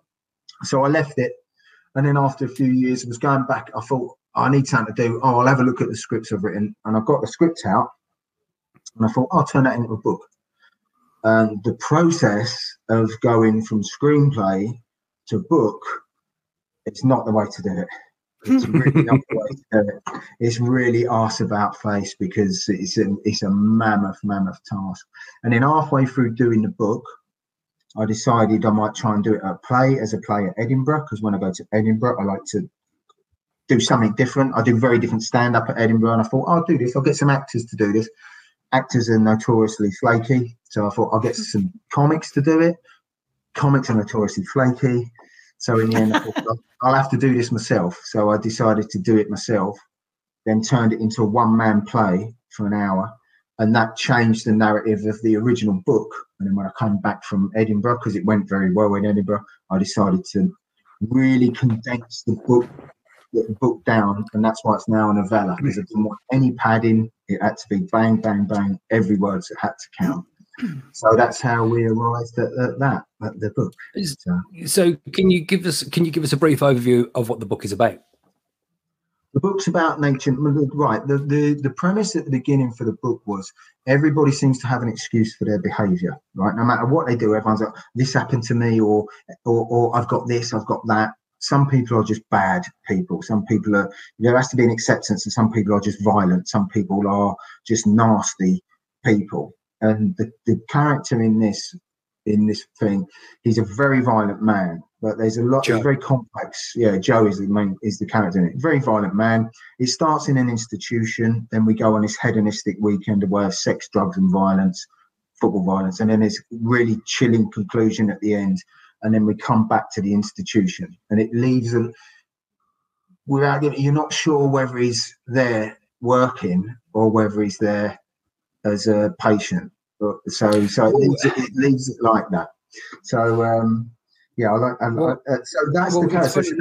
So but he drops all in the book. He drops all these bombs about stuff that happened when he was a kid, and this happened, and this was my upbringing, and da da da da da. But when it comes to the conclusion at the end, it goes back on all those things. And it's just like the shit that people believe. You know, I'm just. These are all little. I don't really want to give it away, but these are all little. No, don't. Just about leading down a different path, and in the end, it just goes. Some of us are just cunts. well, I think we can leave Richie out here for a second, because I don't think Richie's managed to get through the book just yet, because he didn't get through Running with the Firm. But what I took from Joe, first of all, I thought he was, because obviously he starts off, and whether he's a cook or he's just a server in this, what I can gather is like a mental hospital maybe, but he seems very self-aware. He seems very intelligent. And he knows what he's doing, kind of thing. So what I was trying to picture was a guy who, and I'm not saying it's a dead end job, but for a guy who's serving fish to mentally ill people, but he's really, he's like, how has he got to this point? I didn't quite understand. It's like, what is he doing in this job? If he's so self-aware and he's so intelligent, because you can see it, then what is the issue? And when you look, like you were saying about what happened in the past, it seemed he had quite a spoiler alert, he seemed to have quite a good upbringing as far as I was reading it. Yeah. So it was like, where is this, but it's a really good, and like I said, it's very snappy. It's very straight to the point. You can follow it very easily. Which elements of the book came from the film, if you know what I mean? So when you wrote the script, which bits of the script survived the book? I mean, I was looking at maybe the fight in the chip shop, obviously the couple of maybe towards the end, and like the bits where he went away with the guys at the football, because that was kind of, because if you didn't know you and your writing background, you wouldn't have put that together, if you know what I mean. I think I was maybe expecting a little bit more of that rather than what I got, but what I got was probably even better, if you know what I mean. It was a really, really good journey, and I was trying to figure the guy out all the way along. That's very kind of you to say. The bits with the football, the bits about I mean, it's a very different from the original screenplay in the way it sets the scene about his family life, but the whole ethos of him coming from a good background, the stuff about how he was treated as a kid, but it's a lot about the political side of how he believes he's molded by society, but it's not what you want, what they want. He's got his own mind, and so that's a thread all the way through the original film, and then it does come back to this conclusion, what happens in the tube station, and then it does actually start in the institution and come back to the institution in the original screenplay. So yeah, that side of it, but I just had to cut out so much chaff from if anyone listening to this is into writing, best book I've ever read on writing is George Orwell. George Orwell's got a book called Why I Write, and it's about his writing process. And it's that every single word has to be there for a reason. Every word, and so that's why I think the novella. I cut it down to a novella. I could have padded it out easy. There's loads that I could have done. There's loads of scenes at football I could have put in. There's loads more about family and relationships I could have put in, but I didn't want any of that. I just wanted to be bang, bang, bang, bang, bang. And, yeah, so from that side of it, I just really condensed it all down for the book and for the play. But hopefully, you know, someone might pick up on it eventually and go, this is a much more interesting story, but it's got that element of football in it, you know. I'm kind of bored of the football genre because it's all the same. Revenge, someone got killed, someone, you know, it's all just crap. It's been done. The one bit that kind of pricked my ears up a little bit was Iffy. Yeah. Now, Iffy was called Iffy for a reason, and if I remember correctly, you do a bit in your stand-up about when you're in Bangkok, and I think the bit that I remember was when the joke you tell is about when you're reading the menu. Oh, that's years ago. Yeah, it's in the book. And I don't know whether like your experience in Bangkok was kind of iffy. If you not that actual experience, but like. Oh, I've got a mate called Iffy Chris, and and he's iffy for a reason, and I've also got other mates who've been out to that part of the world quite a few times, and that's amalgamation of two or three mates, stuff that's happened to them that comes to that story. They've been actually a mate who was in exactly that position and then did come up and tell us. And it's like, mate, why did you tell us that? You're never going to live that down. So there's a lot of truth in the book. There's a lot of true stories of, you know, stuff drawn in from all sorts of. Not to leave Richie out of that. The bit in the book with Iffy, Richie. Was Eddie? Do you want to tell it because you wrote the bloody book? I've got a mate called Iffy Chris, and he's called Iffy because when he was younger, he went out to Bangkok to find himself, right? But he basically fucked off, so other people couldn't find him. And then one night, whilst partaking in some oral stimulation, he sits up to go for a cheeky little stroke at a horse's nose, only to find the horse he was with turned out to be quite a big part filly. Yeah. So that's, and then he leant back, let go. And she stuck her finger off his bum, and he just thought, "I've paid for it. I might as well carry on." To be honest, it's one of them. If I was in Thailand, I'd when in Rome, yeah, just have a go, don't you? You might as well. That's the story. There's a fair bit of dark humour in the book, I think. I need to check that out. Is it on Audible? How did you? It's only about 104 pages, isn't it, Eddie? So you know you can read 27,000 words. It is. So that's quite short. Yeah. Book. So you know, yeah. I mean, I think I probably read it in maybe two or three sittings. So it's because it is a really good read. You do go all the way. You know, you just carry on. It's very very snappy, which is really good. When you're doing the play. Is it different at all? Because now, obviously, you're a stand-up comedian, and obviously, you do Edinburgh shows, so you've got to do a 55. You have to remember 55 minutes in your head. But is it kind of like scene for scene, word for word in the play? Have you just adapted it? But obviously, the play, the book, the play, so this is our word, the play's just about 10,000 words. The book's 27,000 words. So again, the play's really condensed down. But yeah, it's just 55 minutes of dialogue, and I've taken a really sort of pivotal to get the story in the play right, so that it's the same thread. I've just had to take really pivotal scenes. And that was quite hard doing that, because there's a lot, it's like any writing process, you've got a really good idea and you want to get it in, but sometimes you just have to go, I can't, it's not going to fit. So do you find that doing it that way, you end up losing a bit of substance that you'd like to have kept in, but you couldn't? Yeah, there's a few bits that I'd like to have kept in. If I do the play now as an hour, but if need be, I could easily do it to an hour and a half or an hour, and so probably an hour and 15, hour and 20, and put other bits in. But it's still the backbone of the story is I managed to keep into the play, so people still go away with exactly the same thing you said. Is he working? Is he not working? Like, this blood guy is really complex. He's vile, but I kind of get it. I kind of understand. That's the thing that people say. The most disturbing thing is people say, I can really relate to that, and I really don't like myself for relating to some of that stuff. It's kind of like the anti-hero thing. It's like the film Falling Down, when it's Michael Douglas. Michael Douglas. He just loses it, and then in the middle of the street, and he just goes off on, and everybody you meet will go, I completely get him. Yeah. It's funny you should say that. It's funny you should say about Joe, the character. I didn't see him as a violent person. I kind of like, as I was reading it, he was kind of like, "This is me, this is my life," kind of thing. Like, I didn't really get like, I'm a really angry, violent person from Joe, though. I mean, obviously there was some scenes where yes, but I didn't take that. I just, as I said, I thought he was a very self-aware person.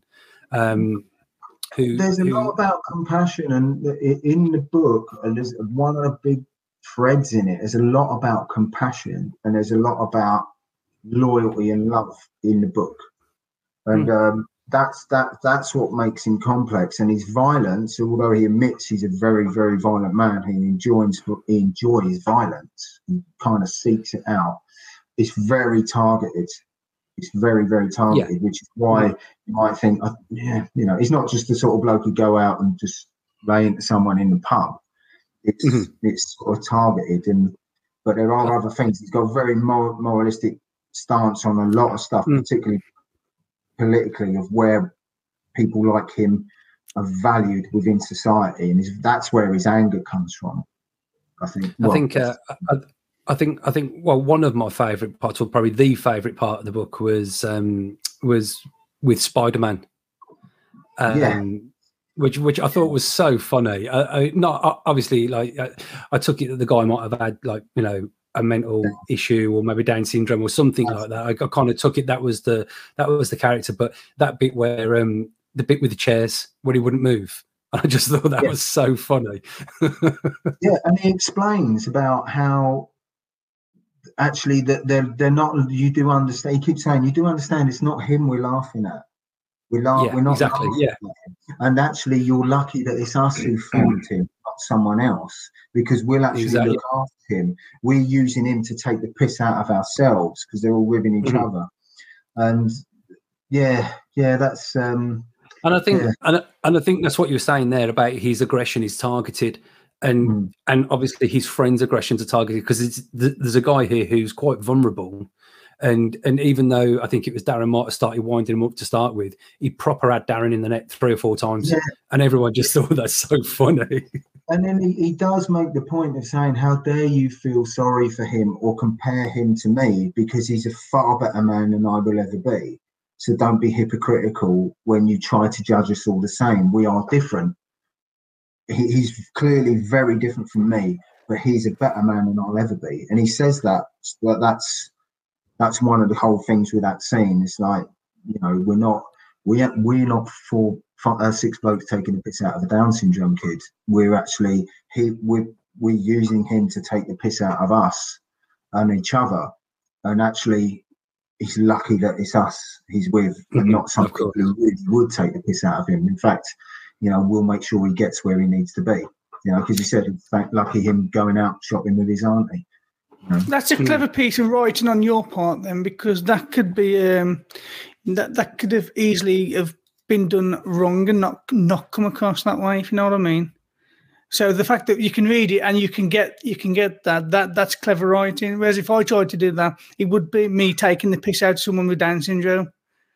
Well, it's very kind of you to say.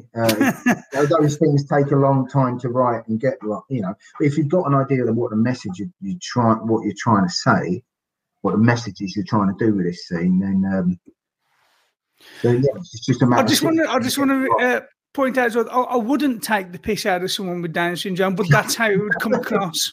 How many disclaimers are we having in this podcast? Eddy, do I feel that there's a sequel to Naughty Boy somewhere in the works? Or well, it's funny. Some people, a lot of people have said that they want more from that character or some of the other characters. My next prequel, maybe. I want to write now. I want to write something which is full of humour. Is the next thing I want to write, because as much as I love performing this, it's fantastic to do live, fucking brilliant to do live.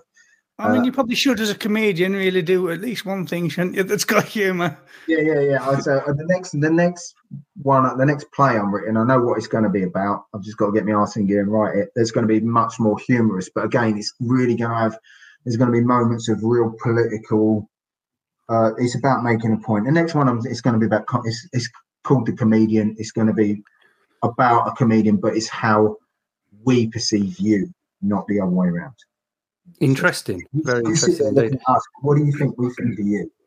And so it's coming from that perception. So there'll be a lot of social comment in there, particularly now. I don't know if you've been out gigging. It's people are strange. It's the world is strange. Everyone's back in the mix now. So Eddy, where can we find Naughty Boy? Where can we find it?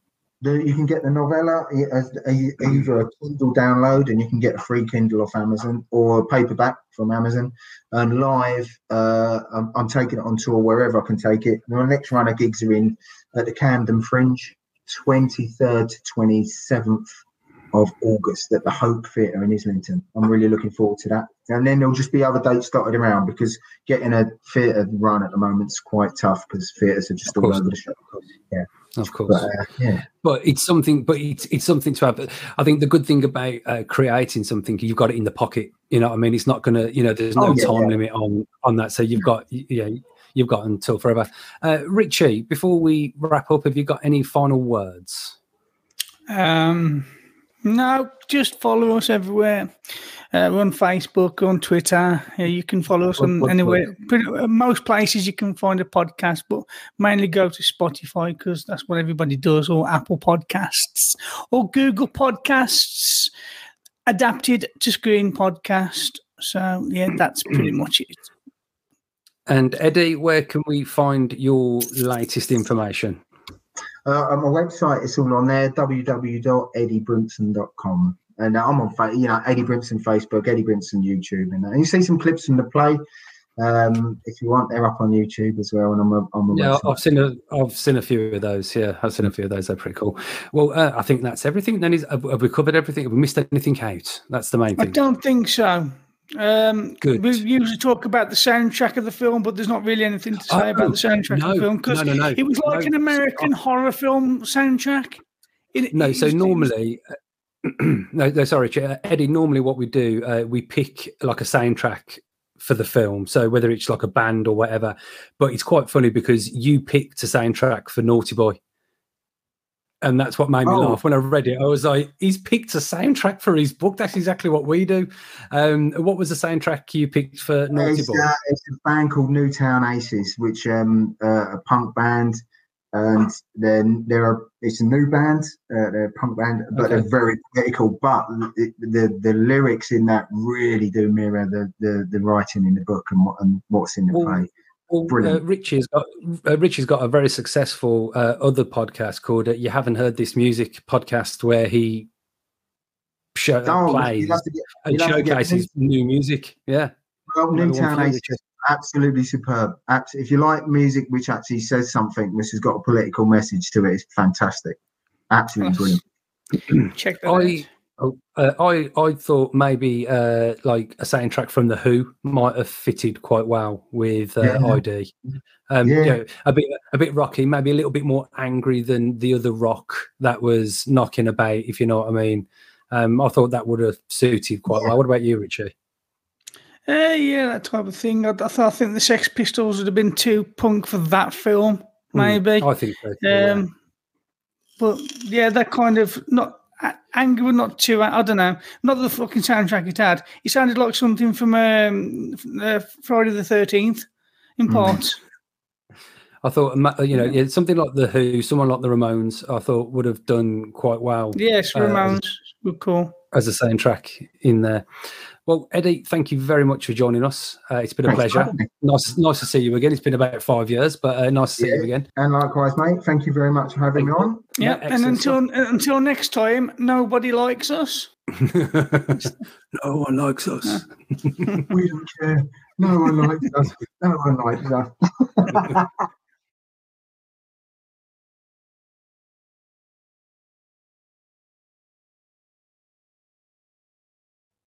We left early on the Friday to make the most of the weekend. Myself, Darren, Philbs, Keith, Ryan, Eddy and Iffy. Now there's a reason Iffy's called Iffy, obviously. A good few years back, Iffy headed out to Asia in order to find himself. Well, that's what he told his dear old mum anyway. It actually fucked off so certain other people couldn't find him, if you know what I mean. But mums being mums, well, they don't need to hear all that now, do they? Like a lot of men who headed out east, Iffy only made it far as Bangkok, mainly due to the vast amounts of horizontal refreshment that is so readily available in that part of the world to young fuckwits such as himself. One night, whilst partaking in some oral stimulation, Iffy decided to sit up and go for a cheeky little stroke of the horse's nose, only to find that the particular filly he was with turned out to be quite a big part donkey, if you know what I mean. They both froze, their eyes locked, and not quite knowing what to do, Iffy let go and began to lean back. However, the he-she positioned between his legs and with his cock still in situ, decided to test the water by pushing a digit up Iffy's bum. No, not most people. Iffy can't resist a bargain, and having paid in advance, well, best blowjob he's ever had, apparently. His mistake was coming back and telling Eddy, because within an hour we all knew. And from that moment on, Christopher J. Mills became known as Iffy. Iffy's also the supplier of Class A's, the pills and the powder that keep weekends such as that jogging along just the way they're meant to. But the group, Darren's the sensible one. Well, when I say sensible, apart from me, of course. And what I mean by that is Darren don't just fly off the handle, he's a thinker. Unlike Philbs. That said, Philbs flying off the handle is a beautiful sight. Believe me, I've seen it. Because Philbs, he ain't shy when it comes to punching people. In fact, none of us are. It's probably why we get on so well. Our collective liking for violence.